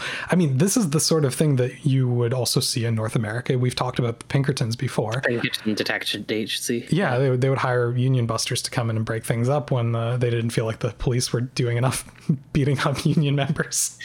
but that's the thing; those police were already beating up union members. The Pinkertons were just taking it further. In the specifically like Dream bigger. yeah, specifically like the Po Valley region, like Milan region, Okay. um, the the strikes were especially bad, and that's where Mussolini was was based. And so he basically offered himself as an alternative authority to keep these people in line, keep them working. And because of that, he got much more cozy with business owners, with the middle class. He started shedding some of the explicitly socialist uh, tenets of fascism started bringing it more in alignment with conservative values. So they had been explicitly anti uh, clerical. They started getting a lot more cozy with the idea of the church as a traditional demarcation of Italian identity and values, right? As a Yeah, not gotcha. necessarily that they became like a a uh, an explicitly religious organization, but they recognized the value of the church as a symbol of Italianness, as a shibboleth for Italianness um, a way of, uh, you know, for example, marking whether or not somebody was, I don't know, Slavic and Orthodox versus real Italian. Gotcha. This is that civic religion that we've talked about, right? It's not religion for a spiritual sake, it's religion for a civic sake, for uh, the purposes of nationalism. Yeah. For Mussolini, he doesn't care whether or not you go to church because he's worried about your soul. He's worried about the purity of your race. How Italian you are. Mm-hmm. Yeah. He also abandons uh, republicanism in this period because before this, Mussolini would have said, like, well, we need to, like, you know, create a parliamentary system that's more in line with our values. And these business people who are already like kind of anti-republican at this point are going like no we need a strong leader somebody who can step in. And the king victor emmanuel iii isn't doing anything. Like he's just dealing with a socialist parliament and not stepping in which makes him look weak uh, yeah. in their eyes uh, we need somebody stronger than that and so the republican values of the fascist movement they kind of go out the window the movement had kind of been sort of agnostic as far as business goes, other than maybe some like labor rights stuff, which would have been anti business. They get a lot cozier with the idea of business owners, but in a sort of more patriotic way, as in business owners are the lifeblood of the, com- uh, of the country sort of way. Gotcha. This sort of like, well, for Italy to be strong, it must be prosperous, and for it to be prosperous, it must do business, therefore. Right? Yeah. These are yeah. people who are contributing to society. A good economy, yeah. Mm-hmm. And you also see a growing opposition of modern shifts in norms in Italian culture. So, women's rights that had been advanced under socialism and under uh, liberalism, you start seeing uh, re- uh, rejection of that. Likewise, any loosening in sexual mores, a big push against that. There's they, they become very very traditional, very focused on like a this idea of like a real Italy whatever that's supposed to mean because you know remember this is a country that's only existed for 50 years at this point um, yeah. But it doesn't matter it also doesn't matter that's the thing that matters here like yeah. it, it doesn't matter if it's only been around for 50 years it doesn't matter if the black shirts are not really that big of a deal until three years before this it doesn't matter that you know no one's used the roman salute in goodness knows how long it's about evoking a sense of national belonging in service of uniting people for the pursuit of power, right? It's bringing people in line. Yeah. And it's appealing to their national nationalist sensibilities to do so, but not in the way that conservatives have been doing it because those guys are seen as washed up. It's about doing it in this new way of like, listen, we can make our we can make our country stronger. Like we're the ones that can do it. We're the ones with the will. Everybody else, they don't know what they're doing. Mussolini knows how to do this if we follow him, we'll become stronger and everybody will be better for it. We just need to fall in line. Again, I'd like to point to that whole it's important to see how this is appealing to a large number of people. Oh, yeah, absolutely. Yeah. This accommodation grows the membership in the Milan Fasci tremendously. In 1919, you're looking at about a thousand members. Okay. By 1921, you're looking at 250,000 members. Whoa it's extraordinarily popular. Yeah. Appealing to fear is a really effective way to do politics, especially especially in the era of mass politics, especially when it doesn't matter how informed a vote is, a vote is a vote. Mm-hmm. That is not lost on the fascists. They are nope. more than willing to court populism to gain power because power is the goal not adherence to a set of principles. Yeah. Power is the principle. Yeah. In 1922, the uh, the fascist paramilitaries shift from attacking socialists to just straight up taking over cities in northern Italy. They realize that the government isn't actually doing anything to stop them. You have a situation where the military actually, in a lot of ways, really sympathizes with what Mussolini is putting forward militaries okay. militaries tend to be uh, fairly conservative organizations for yeah. pretty obvious reasons. You don't want too much radical reform in a, a, a an organization like a military. Yeah. But also, like leadership tends to be older. They tend to be a lot more cautious. Um, it's what what got them to the top and old. Um, yeah. And when you look at the military in Italy, uh, just mm-hmm. after the First World War, they have a lot of the same concerns that uh, Mussolini is addressing here, right? This idea that we did everything right and we got nothing for it. Likewise, police uh, tend to be sympathetic. And okay. there's sort of a situation where, like, they're not like occupying as like occupying forces. They're occupying more like the mob in a bad neighborhood where like the police just don't go anymore. Okay. You know? Does that is, yeah. does that metaphor yeah, make sense? Yeah, it totally makes sense. They're just there. Black shirts are the ones that kind of run things. The mayors would be answering to the fascist party, stuff like that. Oh, and support for businesses as well, of course. um, because the businesses appreciate what uh, the fascists are putting forward a lot more than what they're seeing from socialists. Th- this fear of socialism is going to be core to the expansion of fascism. That's something I really want to highlight.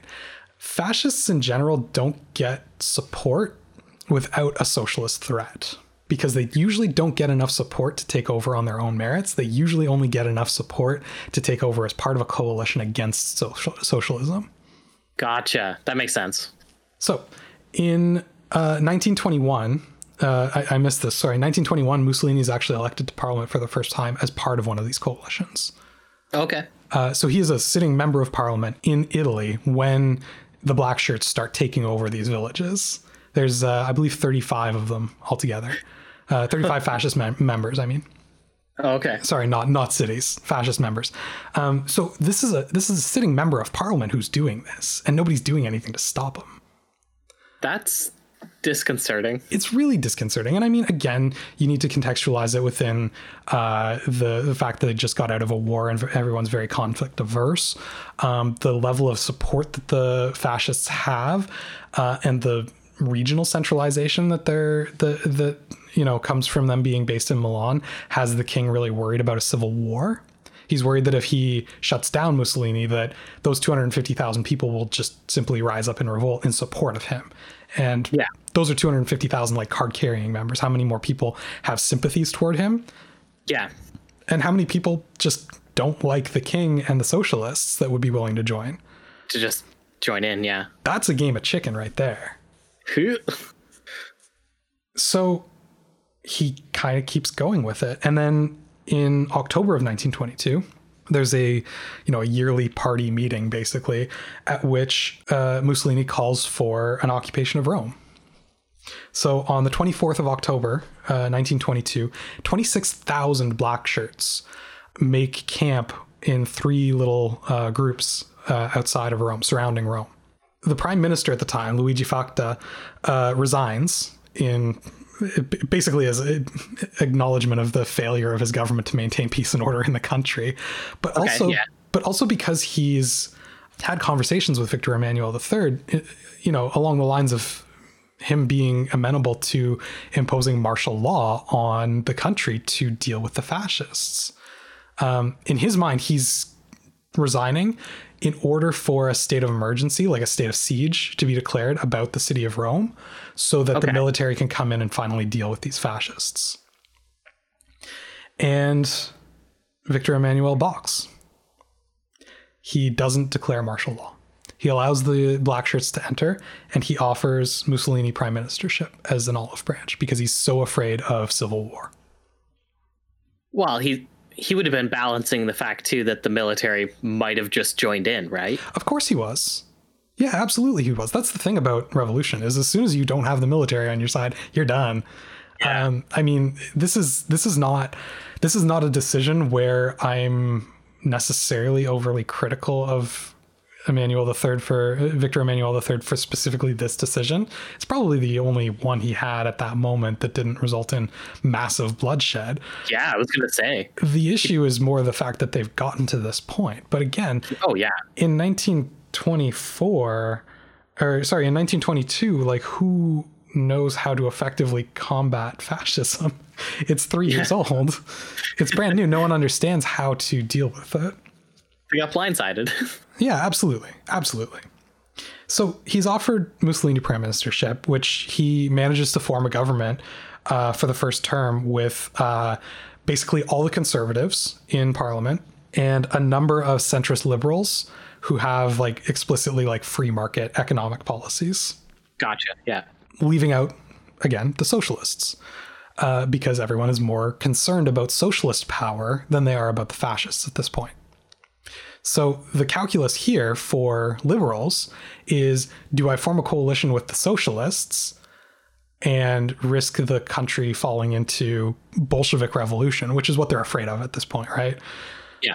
Because there are socialists in Italy that subscribe uh, subscribe to the Comintern, like the the international uh, communist brotherhood that's that's headed by Lenin, uh, yeah. or, or by the Bolsheviks, I should say it's either that or we form a coalition with these fascists who like I don't know, they mostly seem reasonable because a lot of the crazy stuff like hasn't necessarily come forward or they couldn't possibly mean all the stuff they're saying. They're just populist. They're riling people up. They're playing to uh, popular sympathies. You know, once yeah. they get in power, they'll settle down. That's what everybody does, right? That's a that's a pretty common refrain of of liberals of this era. Like, okay, well, you know, you can have your big ideas, but like politics is a game of compromise. They're going to need to learn to compromise, or they'll be voted out. Yeah. Keep in mind, this is the first era where if you have a bad economy, you can be voted out by your by, by your your constituents, whether or not you actually had any direct uh, effect on it, right? And for the fairly uh, aristocratic politicians, this is seen as a negative. But they're also going like, well, if things go bad, they'll just get voted out, and then things go go back to normal. Mussolini also saw this as an issue. He realized that he had a fairly tenuous hold on power in parliament. And so, to make sure that it was never threatened again, he put forward and managed to get passed in elected parliament something known as the Acerbo law, which was okay. that the winning party in an election, as long as they got over 25% of the votes, the winning party would be given two thirds of the seats in the legislature, with the remaining one third split among the rest of the parties proportionally. Whoa. Meaning that whoever comes out first has a majority lead in parliament and can pass everything with a majority uh, with no problems. Whoa. he passes it, and then he goes on to win the 1924 election with enough of a margin to be given those two thirds of the seats. Yeah. Effectively cementing fascist power in the Italian parliament. In early 1925, just not, not that long after the uh, 24 elections, actually. Yeah. A scandal breaks out when a prominent social uh, socialist leader, Giacomo Matteotti, was assassinated by a fascist. It's one thing to have black shirts brawling with labor leaders in the streets. It's another thing to straight up murder the leader of another party. Yeah. And like, don't get me wrong, there had been significant violence between socialists and fascists in Italy leading up to this point. Like, there had been quite oh, a yeah. bit of violence. But this one, like, you're the PM, like you're the prime minister of the comp- of the country. Uh, you're supposed to be like this is the part that's supposed to chill you out, right? That's how it's supposed to work, isn't it? Where's and the decorum? Where's the decorum? Is a great. That's a great way of putting it. The liberals and the socialists, who basically have no power left in parliament, walk out in protest. This is known as the uh, Aventine Secession. They start their own parliament, I guess, in in protest, which has absolutely no power. And this is a bit of a miscalculation on their part because any like not that they really had any ability to contest anything in parliament, but what they've yeah. done is allowed the fascists to be the only party in parliament. Yeah. And pass everything like unanimously. They have zero mechanism for legitimate parliamentary dissent. Sorry, you said the uh, the liberals and the socialists walked out. Yeah. Did, did, have the conservatives been completely absorbed into the fascists by this point? No, they stick around. I mean, it's a little bit of an exaggeration to say that only the fascists are left, but like they've been building coalitions with the conservatives to a point where there are a lot of uh, politicians who are like not fascists, but might as well be fascists because they're seeing success and they're seeing alignment of goals and things like that. And keep okay. in mind, the conservatives that we're talking about here would be conservative liberals, right? Like you don't have like yeah. the monarchists necessarily. Uh, uh, that you would have like 50 years before. Um, it's it's pretty infrequent that you're going to see somebody like that that's outwardly monarchist about this. So yeah, there there are still some some fairly conservative, like let's call them right wing politicians that are left, but they're mostly in alignment with fascist goals at this point, anyways. Okay. Mussolini's move at this point is really, really interesting and like very cinematic and very bold, but it's going to cement his power. He steps forward in legislation and he takes complete responsibility for the assassination. He says, you know what? It wasn't me that killed him, but yeah, it was a member of my party. And what he does is my responsibility. And then he says, I also just want to say that nothing wrong has been done. The man was a socialist. Whoa. He's a traitor. And what are we not supposed to fight for our country? He declares the socialists and the liberals, uh, all the ones that walked out, a bunch of traitors. declares himself the dictator of Italy and makes the fascist party the only legal party in Italy, uh, you know, with a vote in parliament. And it passes and it works, and there's no revolt. He now has control of the legitimate Italian military as well as the black shirts. The black shirts, which there's this really interesting thing here, which is like, hang on, is the mob like, are they legit now because they report to the prime minister, even though they're not actually like the actual military? What's going on there? It's kind of confusing.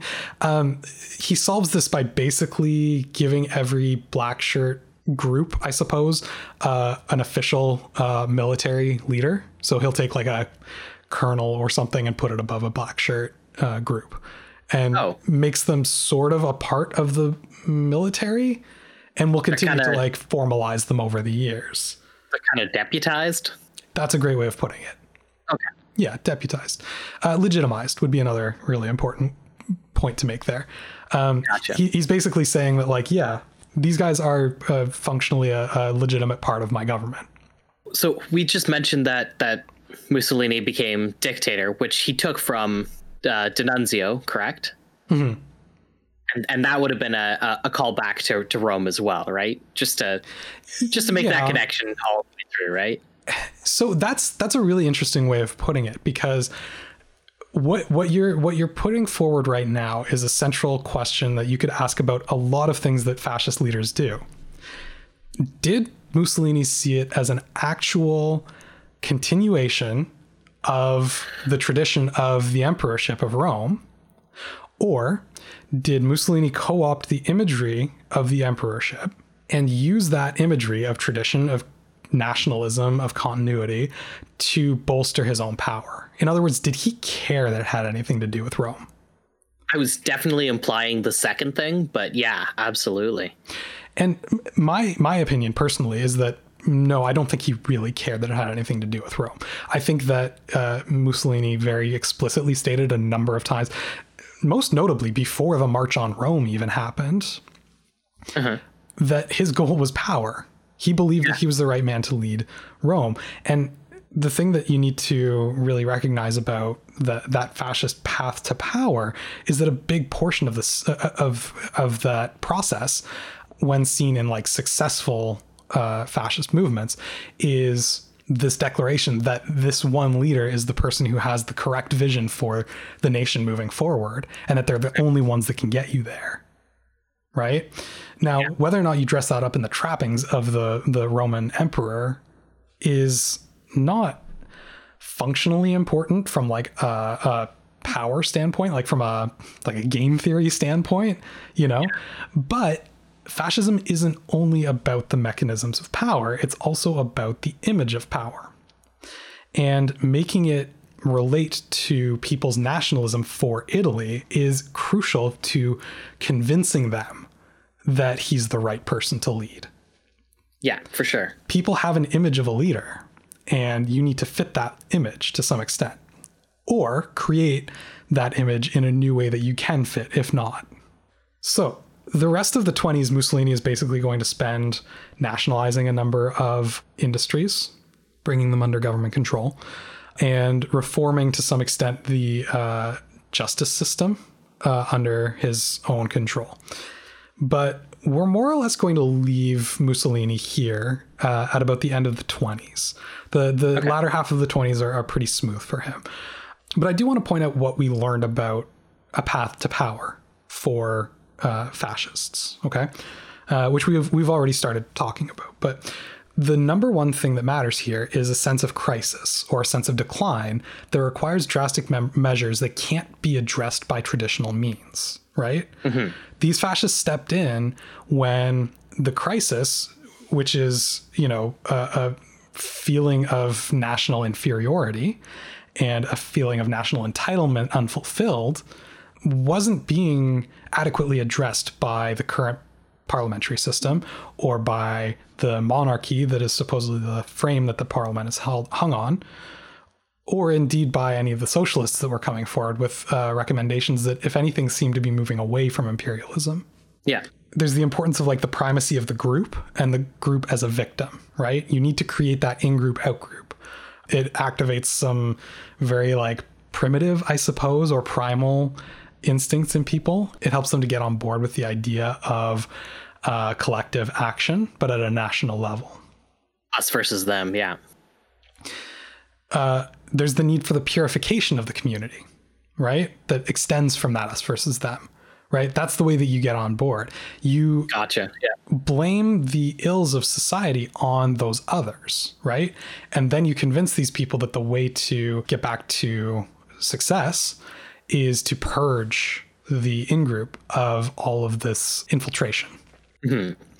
Then you convince everybody that of the options out there, your leader, and this is what we were just talking about, is the only one that has the ability to lead you to that victory. And that those that that leader's instincts, that that leader's will supersedes any reason or debate, right? You can't debate with this leader. The leader knows best. Whatever he chooses is going to be best. Yeah. And finally, you need to convince everybody that the justification of violence and power are that they're justified in their own sake. Right? That they are goals in and of themselves. That if you need to do violence, if you need to take power, if you need to take away rights, if you're doing it for those goals that we outlined for purging the community of infiltrators, for making the nation stronger, for making the community stronger, um, then it's justified. That is justified. Okay. Laws don't matter, or rather, they do, but only until the laws are holding back those ultimate goals of power and violence. For a fascist, violence is a good thing, it strengthens the nation. In a lot of ways, war is seen as like an ultimate expression of that strength it's how you figure out if you are the fittest in that survival of the fittest. You're tempering things in flame. You're tempering gotcha. the nation in flame. That's how you express power. Because it's one thing to take power and lead a nation, but if that nation itself isn't strong, then you're not the strongest. And so all of the nation, like during a total war, like during the Great War, the entire nation should be mobilized towards that greatness, towards that goal. And hmm. the natural or inevitable expression of that is warfare. So international politics would just be sort of posturing to them. Mm-hmm. It's just it's just the lead up. That's where you. Okay. Very much so. Yeah, and interesting. So fascism is forced to go through these phases, right? You need to gain a base first. You need to convince enough people to be on board with this vision before you can test that, right? And so part of the problem that we are going to run into with studying fascism is that there are a very, very limited number of successful fascist administrations. And even the word successful is a stretch there because, you know, they're they're all defeated in World War II. So uh, success is, is is relative. But I suppose a better way of saying it is there's only so many that make it past that initial phase. Um, okay and and that makes it really difficult to study. So um, I think I want to take a break here, and we're going to do a little bit more. I know I know usually I'll do uh, two parts, but afterwards I want to talk about some of those, uh, a couple of those unsuccessful uh, attempts at fascism, and see what we can learn from those. So we'll be right back.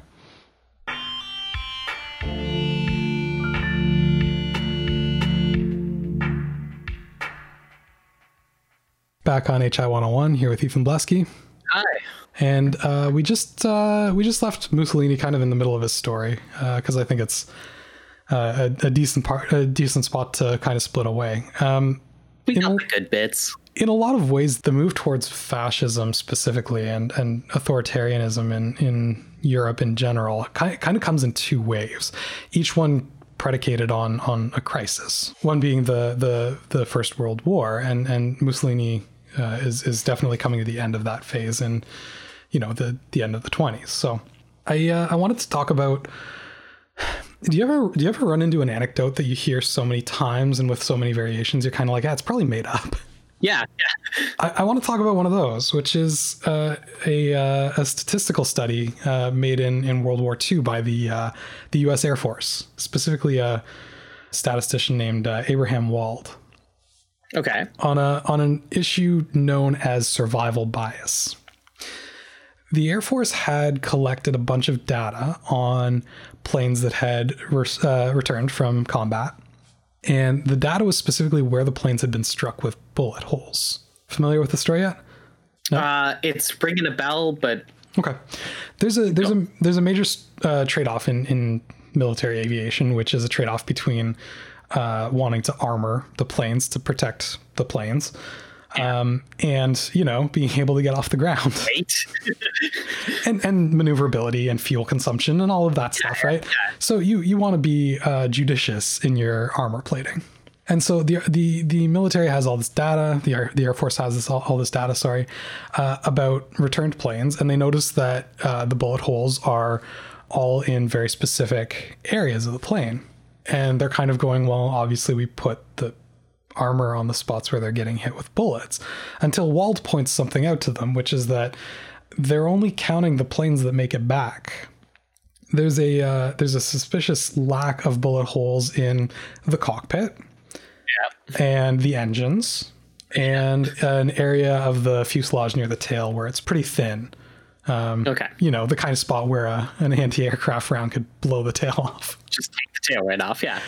And he points out that the, the issue here is that they're not counting data from any planes that are actually shot down that don't make it. That's the the root of the term survival bias. It's actually it's actually much older than than just this story, but this is the most commonly used one to illustrate the point. The point being that just because you have data doesn't mean you have all the data, and you need to be aware of all the places where you you just simply didn't get some and why that might be. Is it because it, it isn't happening or because it's invisible to you? You know, because of the data. I'm telling you all of this because I want to look at a couple of places where the uh, proverbial airplanes didn't make it back, places where fascism failed. And the reason I want to do that is because it helps us figure out what it is that makes fascism succeed in other places. It also helps dispel the uh, myth that fascism only happens in basically Italy and Germany because it's really important to understand that basically every Western democracy flirts with fascism or something like fascism after 1918. Okay. Somewhere in the interwar period. And in some places, it makes it further along than others. Uh, in some places, it's fairly fringe. But that doesn't mean that it was never there at all. And it's really important to. Uh, dispel the myth of some sort of exceptionalism in those two countries that made it prone to fascism in some way. Gotcha. With that in mind, the first place I want to talk about is France. People don't tend to think of France as like a necessarily fascist friendly nation, mostly because of its role in World War II as the you know main opponent uh, or, or one of the main opponents of, of Nazism. That being said, if you remembered back to that uh, list of thinkers and uh, influences on fascism, some of the names like uh, de Gobineau and uh, Maurras and Sorel, uh, you'll notice there's there there's a lot of French sounding names in there. Sounds a bit French to me. Mm-hmm. Mm-hmm. Gobineau, especially the the racial destiny and racial purity guy, that was a very very popular thinker in France. Not to mention uh, the entire topic of the Dreyfus affair, which right. I did an entire episode on, and which it's uh, you know kind of integral to understanding early 20th century France, the the level of anti-Semitism that existed, and the uh, propensity towards authoritarianism, and the willingness to set aside rational conclusions for emotional reasons. You know that whole that whole uh, uh, trial was a was an exercise in in rings the bell a little bit. Yeah, in in proto fascist uh, uh, mechanisms. It's just that nobody was deliberately harnessing them in the way that uh, that they would in a couple of decades, right? Yeah. There's a number of, of nationalist movements that come up in France post war. The the main one that we're going to look at is the Francist movement, founded by uh, Marcel Bucard in 1933 the Francis movement is explicitly modeled on and financed by Italian fascists. It's just kind of copied whole cloth from the Italian fascist movement. And it's done so, notice in 1933, after they've come to power, so it's full mask off. So what you get out of this is a program of racial purity, eh, of an explicit desire for power, rejection of democracy, collectivization of the nation for French superiority. There's even a group of paramilitary that are not terribly effective, but they exist. They're put into place. Um, they use blue raincoats, uh, is their whole thing. Um, kind of the big moment of crisis that I want to focus in on for the Francis movement here. It, comes in 1934. It's known as the Stavisky affair.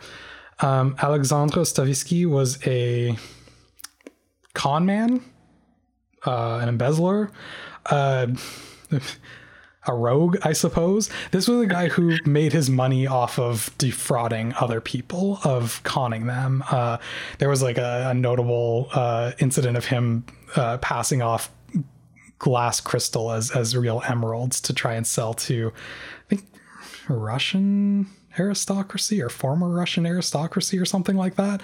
This is the kind it. of guy that we're talking about here. The thing about Stavisky was that he also had connections to very, very important people. And by connections, I mean probably dirt. Blackmail, yeah. Not like explicitly, like never, n- nothing ever really came out. But here's the thing when he was finally caught, his trials were inexplicably delayed over and over and over. In fact, he was released on bail 19 times. Oh. and one of the judges that was supposed to hear one of his cases uh, was beheaded, I believe, under mysterious circumstances. I should laugh. And as this case gets more and more international recognition, people start asking more and more questions about Stavisky's uh, connection to the French government. I think understandably so. The question mainly being, why is he being protected by them? Because it seems an awful lot like he's being protected by, if not the government, then at least the Paris police. Yeah. So eventually, Stavisky flees, and then a couple weeks later is found uh, dead. Some uh, news outlets are reporting it as a hit job. Uh, some are reporting it as a suicide. One famously notes that he has a a long arm uh, as a way to explain the distance the bullet clearly traveled from the gun to Stavisky. so make of that as you will. yeah, Stavisky is hushed up for whatever he knows. We don't really know. But the people are unhappy about this turn of events. And they they they they start rioting and this is taken as a this is taken as a uh, an opportunity for groups like the Francis movement to similarly riot against the government. This is their this is what they're made for, right?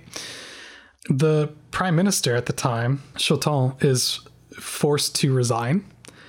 Um, the right wing protests start turning violent.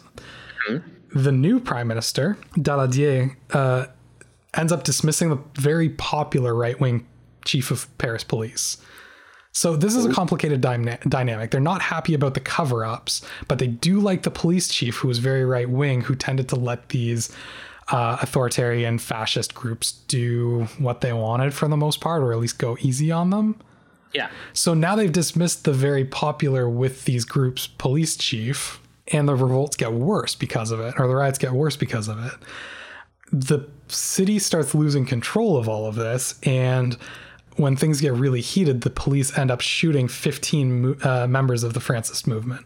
Because of this, Prime Minister Daladier is forced to resign as well. So that's Prime Minister two down. Ooh. So the third Prime Minister, uh, Doumergue, is forced to create because these other two guys were were left wing and they had relatively large uh, party membership in the parliament.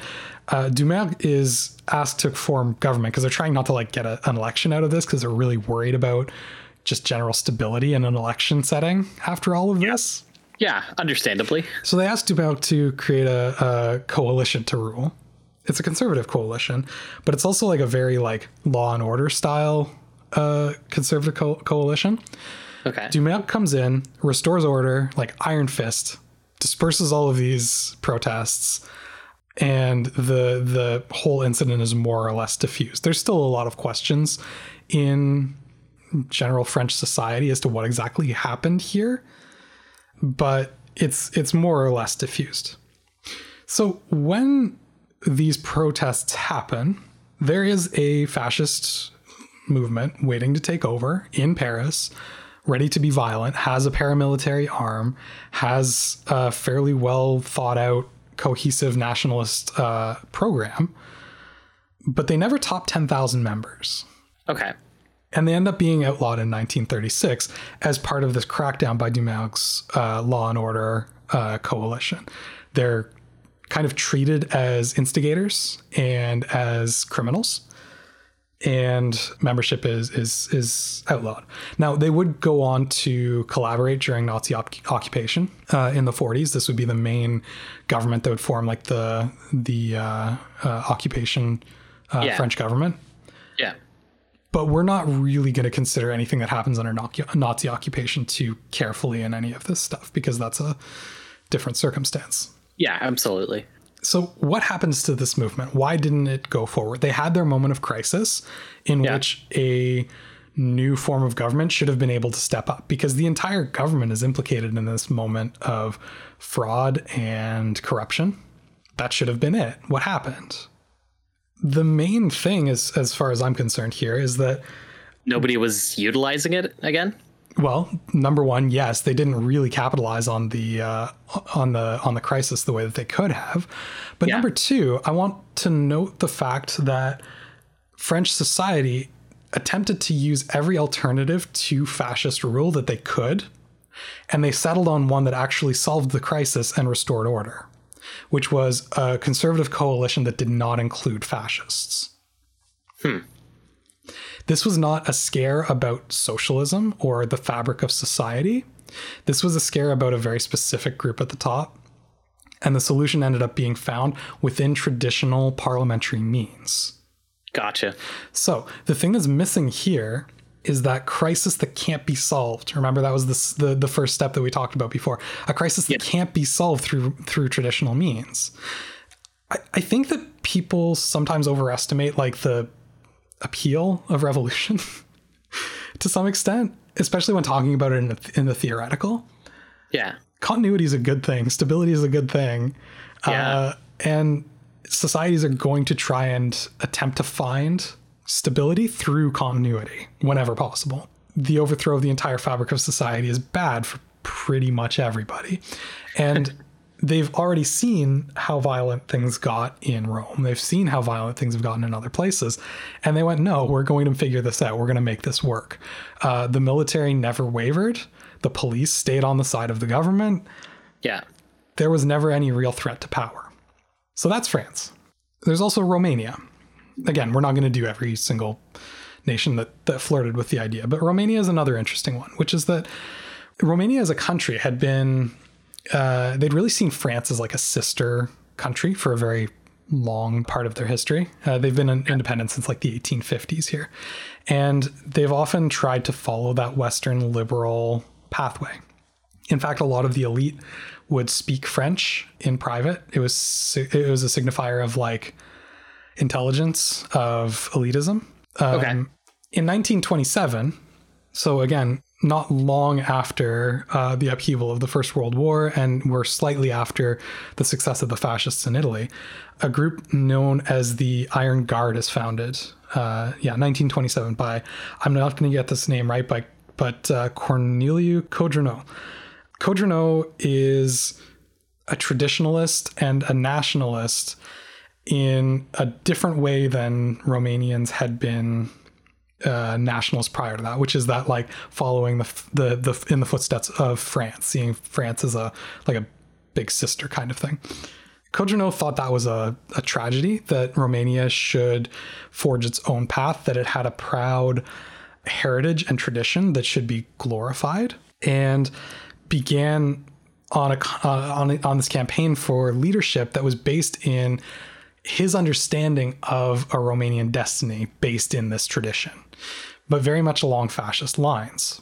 So he's seeing the influence of France as the major outside enemy, which, by the way, was another thing that the the French uh, flirtation with fascism never really had. They didn't have a strong outside enemy. Yeah. Didn't seem. That being said, they got close with the Stavisky affair because what I forgot to mention was that on top of being a charlatan, uh, Stavisky was also Jewish, which uh, adds to the layer of, of danger here, right? Yeah. Anti Semitism in France is arguably higher than uh, Germany for, for a good chunk of the early 20th century. Yeah. Again, just see the Dreyfus affair. Uh, Romania, you know, this this outside enemy is kind of seen as a little more insidious through the lens of this influence from France, which is a very like like it's not a super uh, intentional one on the part of France, right? But he's uh, uh, is seeing French influence as being uh, a poisoning effect on Romania, preventing it from like fulfilling its own national destiny, right? Yeah and he sees his leadership as the solution to that. It's very popular with the peasantry in Romania who hasn't necessarily learned French and doesn't necessarily see the appeal of France. Makes um, sense. French would be for the intelligentsia, and they they wouldn't have known it. Yeah, it seems snooty. Um, but it's met with like a lot of resistance by liberal governments in Romania. They're they're operating on sort of a, a constitutional monarchy model model at this point in time. Okay the the parliament tries over and over to ban the Iron Guard, uh, but it just continues becoming more popular until uh, finally in 1933, Iron Guard members assassinate the prime minister of Romania. Oh, this is a powder keg moment. It's very polarizing. A lot of people see Iron Guard as a bunch of terrorists. A bunch of other people see them as national heroes. So it does drive uh, recruitment. In 1937, there's an election in Romania in which uh, the Iron Guard comes in third place, which is high, with 15% of the vote, which again is kind of high for that's, a that's significant. Well, for a system that wants to put in place a, a tyrant, right? Yeah. And because of this, it's so close to a crisis that in 1938, the king of Romania uh, declares a royal dictatorship, which is a really interesting thing that I don't come across that often. In effect, he negates the constitution and dissolves the parliament, taking back direct control of the country. Whoa, I don't think I've ever heard of that before mm-hmm. until now. Uh, he has Codreanu arrested and has him killed in prison. Whoa. now, this isn't the end for the Iron Guard, but again, the story does continue on in 1939 in the shadow of the Second World War. So yeah. I'm considering this to be pretty failed. at this point. Um, again, not not that they don't continue to exist afterwards, but like this was their moment for a bid for power. Yeah. Notice that Mussolini comes to power as part of a parliamentary coalition. Mm-hmm. Hitler will do the same in the 30s. Yeah that's the path to legitimate power for a fascist movement is gaining power in parliament through an anti-socialist movement.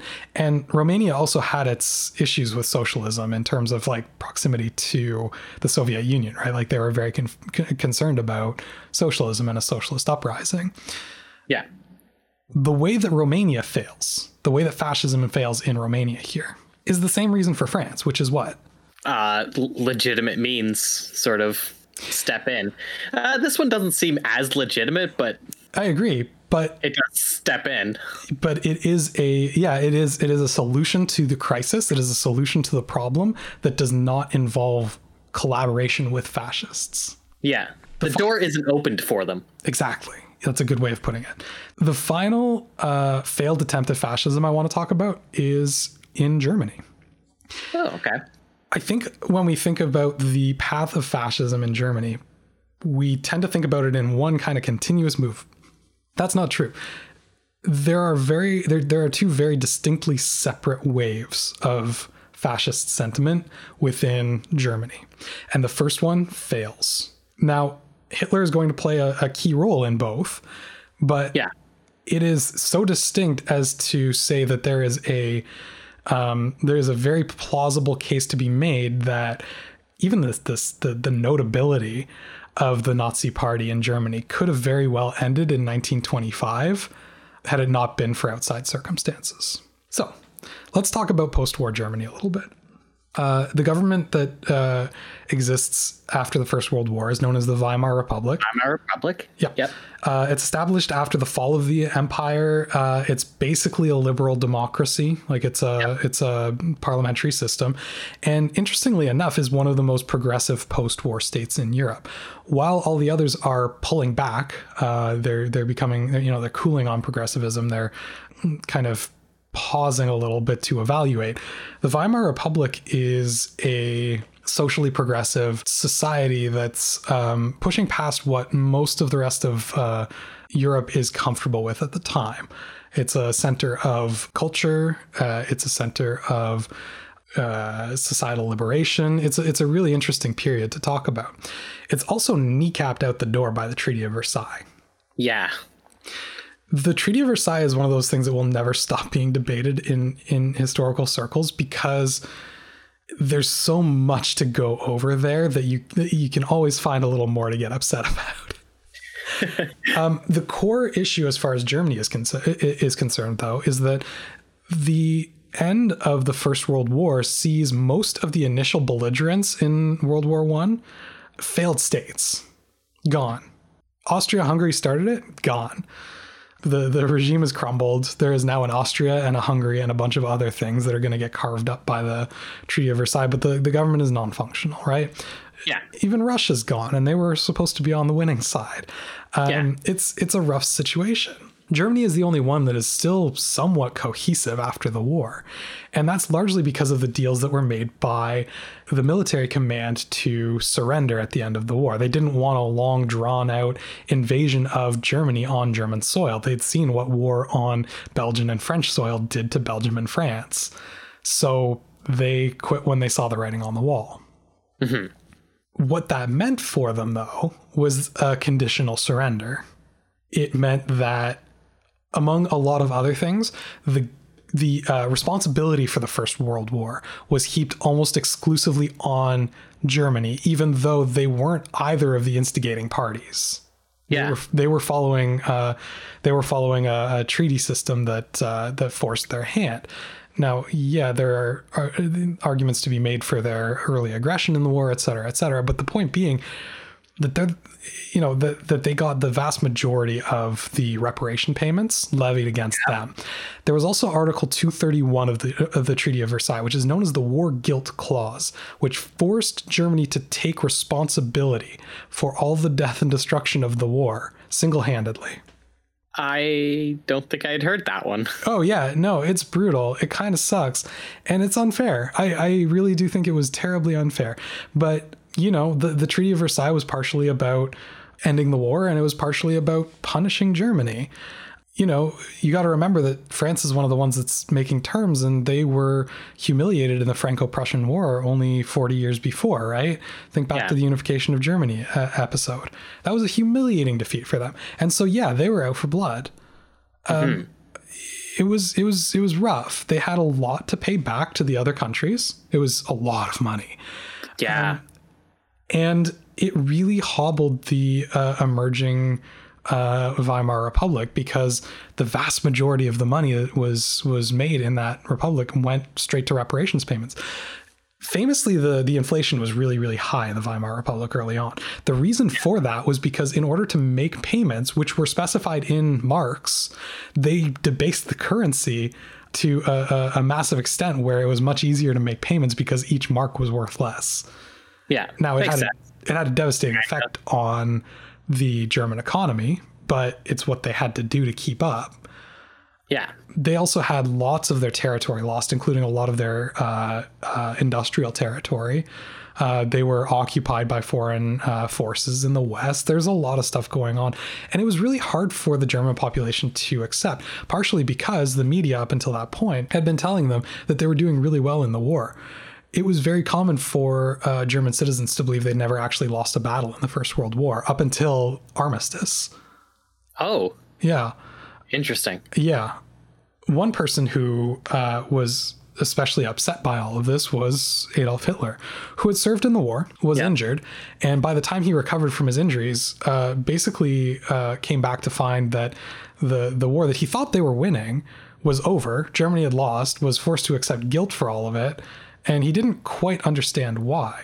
There was a very popular conspiracy theory going around at the time known as the stab in the back theory, which suggested that uh, the government had been in some way influenced by vaguely defined Jewish people to to surrender a war that they were winning for question mark gain. I'm not super clear on the details on some of this. It kind of varies from account to account.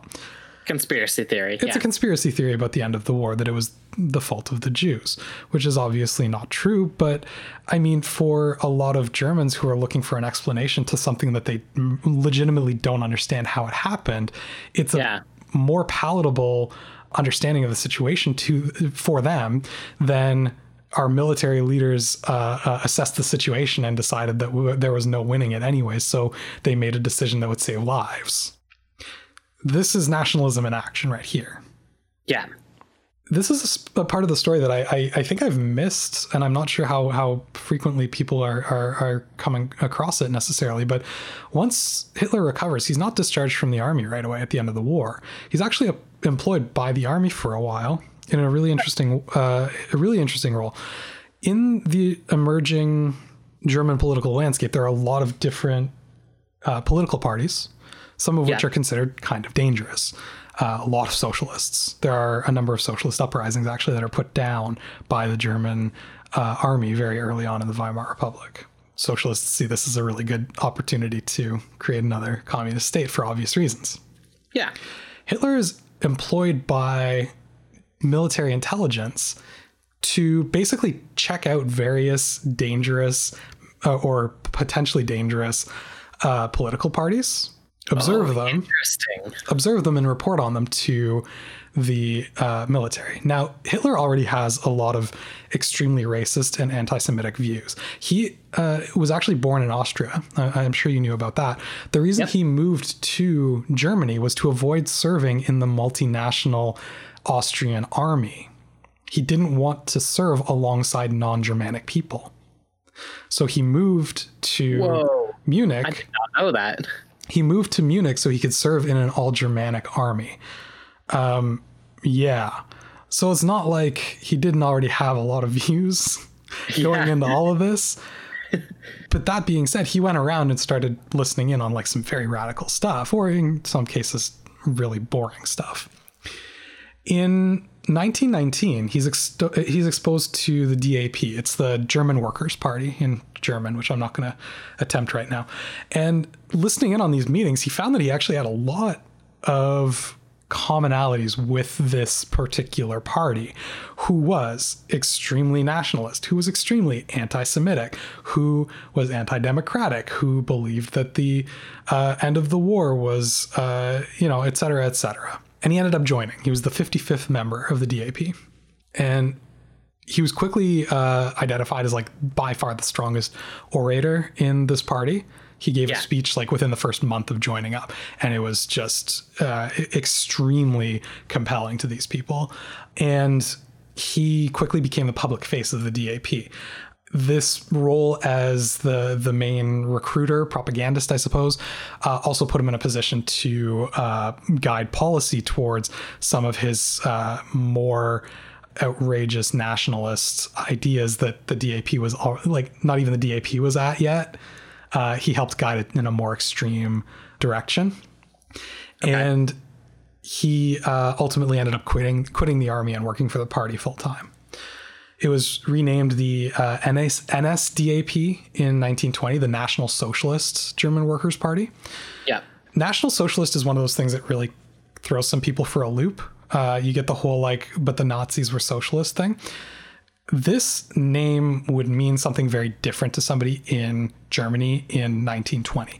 What it's saying is socialist, which means uh, an idea of collectivism, of uh, revolution, of commonalities, uh, but the nationalist part rejects all the international class based aspects of socialism up to that point. Okay. So he's talking about collectivism for the benefit of the nation, which which would be seen as immediately differentiating it from other socialist movements. Yeah, makes sense. Okay. It's a tricky one, I know. By 1921, he's put membership in the we're, we're, we'll just call it the Nazi Party from here on out because that's eventually what it becomes, um, and because it's easier than saying NSDAP every time. Um, by 1921, over 2,000 members have joined up, mostly recruited directly by Hitler and his speeches. Uh, he was very convincing. Yeah. They develop a party militia. This is partly based on the Bolshevik Red Army, but also on the black shirts in Italy. This is known as the brown shirts. They have Yep. brown shirts. It's based on, it's basically based on whatever like military surplus is easiest to get your hands on, and that's that's where they come from in Germany. This is also known as the as the SA. Again, big long German name. Uh, uh, something like storm storm platoon or something like that in in English. It doesn't really matter. Uh, it's a party militia. It's uh, uh, parallel to legitimate force again, right? Yeah. They're there to protect meetings, to disrupt the meetings of other parties, to fight other paramilitaries that exist in Germany. So they're brawling again with socialists in the streets. And there's this sort of like political violence is quickly normalized in Germany, very similar to the way that it was normalized in Italy, where it's kind of like, well, that's just sort of what parties do is they all put on the same outfit and then scrap in the streets and then people are like getting killed but like what this helps uh, what what this helps the fascists do is legitimize the use of violence for political means uh, this is much a People are getting killed. We gotta yeah. We gotta do something. yeah exactly. It, it very much uh, so so it very much puts the socialists on the outside of things. It put it, it places the nazis as defenders of you know quote unquote real germans from the socialists which is an internationalist threat right? International it's the bolsheviks basically so they're not real germans and we've got to protect germany for the germans and et cetera et cetera right? It, it all it's all very familiar on a rhetoric level. Yeah. In 1923, they're very much inspired by the March on Rome, and Hitler really wants to do the same, basically. Like, let's just have the military coup. there are two big problems. Number one, there are nearly there aren't nearly as many brown shirts as there were black shirts. They Yeah. don't have nearly as many forces. So they're not as powerful. And they're not and, and number two, it's really inconvenient for them, but the Weimar Republic is entering its most stable and prosperous period of the entire uh, existence of that government. Remember, the the the uh, the March on Rome takes place in a period of like upheaval, right? There is Yeah. massive violence. The government's not doing anything. The military allegiance is wavering. None of that is happening in Germany right now. If anything, things are getting more stable. the the The economy is improving. The governments aren't turning over every three months. Things are actually looking pretty good. This is the this is the beginning of like the golden period of the Weimar Republic. Yeah. And that's tough when your whole thing is predicated on a crisis, right? Where's the crisis here? Sure, people are still upset about the whole Treaty of Versailles thing. That's very, very fresh. But things are on the upswing. Like, is it so bad, really? Because of that, when they attempt this this uh, coup in Munich, this is known as the uh, beer hall putsch. Um, uh, you might have seen that that phrase come around. Um, Yeah. uh, putsch is is uh, German for coup, basically, more or less. Uh, they met in they met in beer halls in Munich. That's the whole. That, there's the whole name for you. Um, when when they attempt this coup, uh, they are crushed by local police and by the military very quickly. It gains zero traction. Hitler uh, dislocates his shoulder in the fighting. Is arrested a couple days later. He's sentenced uh, on charges of treason Ooh. which carries a minimum uh, sentence of five years. Uh, he only serves about eight months of it, but still. After the crushing of the coup in 1923, the Nazi Party would struggle to gain mem- membership after that, especially with Hitler in jail. They wouldn't really gain membership, power, or political relevance for basically the rest of the 20s because there's no real crisis. There's a stable government, there's an alternative to power, right? All of these things that we've talked about Yeah. there's no foothold for the fascist party to uh, slip into to take power. There's no coalition needed here. Yeah. This is when he's going to write Mein Kampf, where he lays out his, uh, not all, but most of his uh, uh, thoughts on uh, race and nationalism and power and all of this. he'll yeah he'll he'll write it while he's while he's in jail. And when he comes out, the the general kind of sentiment is, oh, he's come out like a, a humbled man. You know, we shouldn't see any more trouble from good old Hitler. And here's the thing like you might not have if it hadn't been for another crisis coming around.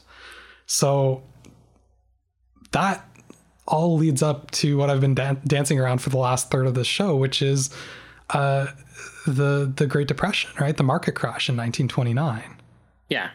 and I think that's where we're going to leave things because the, the market crash is what's going to kick off the next big round of fascist sentiment, of crises for fascists to slip into.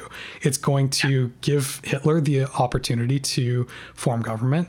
It's going to modify the way that Mussolini rules, and ultimately will give uh, will put the the world on a trajectory, at least with the help of these fascist powers, towards the Second World War. So that's where we're gonna we're gonna end today.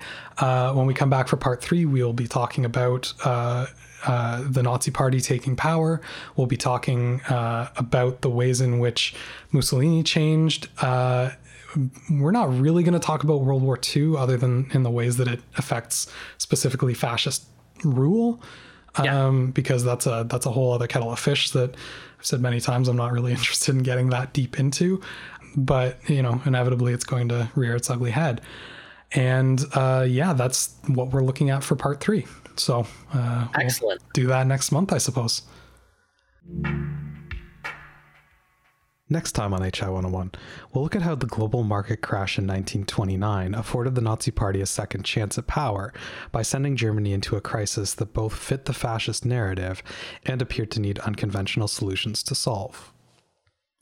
Since HI 101's format can lead to some factual errors, I encourage you to visit hi101.ca and check out the corrections I post there for each episode. For example, in this episode, I stated numerous times that Slovenia was incorporated into Italy after the First World War. This is only true for a minority of the country, the rest actually became part of what would be known as Yugoslavia. That correction and more are on the site. If there are any errors I've missed there, please let me know so I can add them.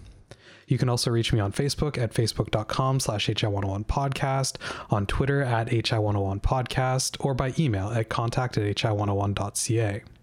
If you'd like to support the show, please visit patreon.com slash hi101 to make a monthly pledge, or paypal.me slash hi101 for a single donation. And remember, HI 101 is a broad introduction. If the subject we've discussed today has caught your interest, take a look around. I guarantee there's plenty of interesting information out there we didn't cover. I'm Adam Blusky, and this has been HI 101.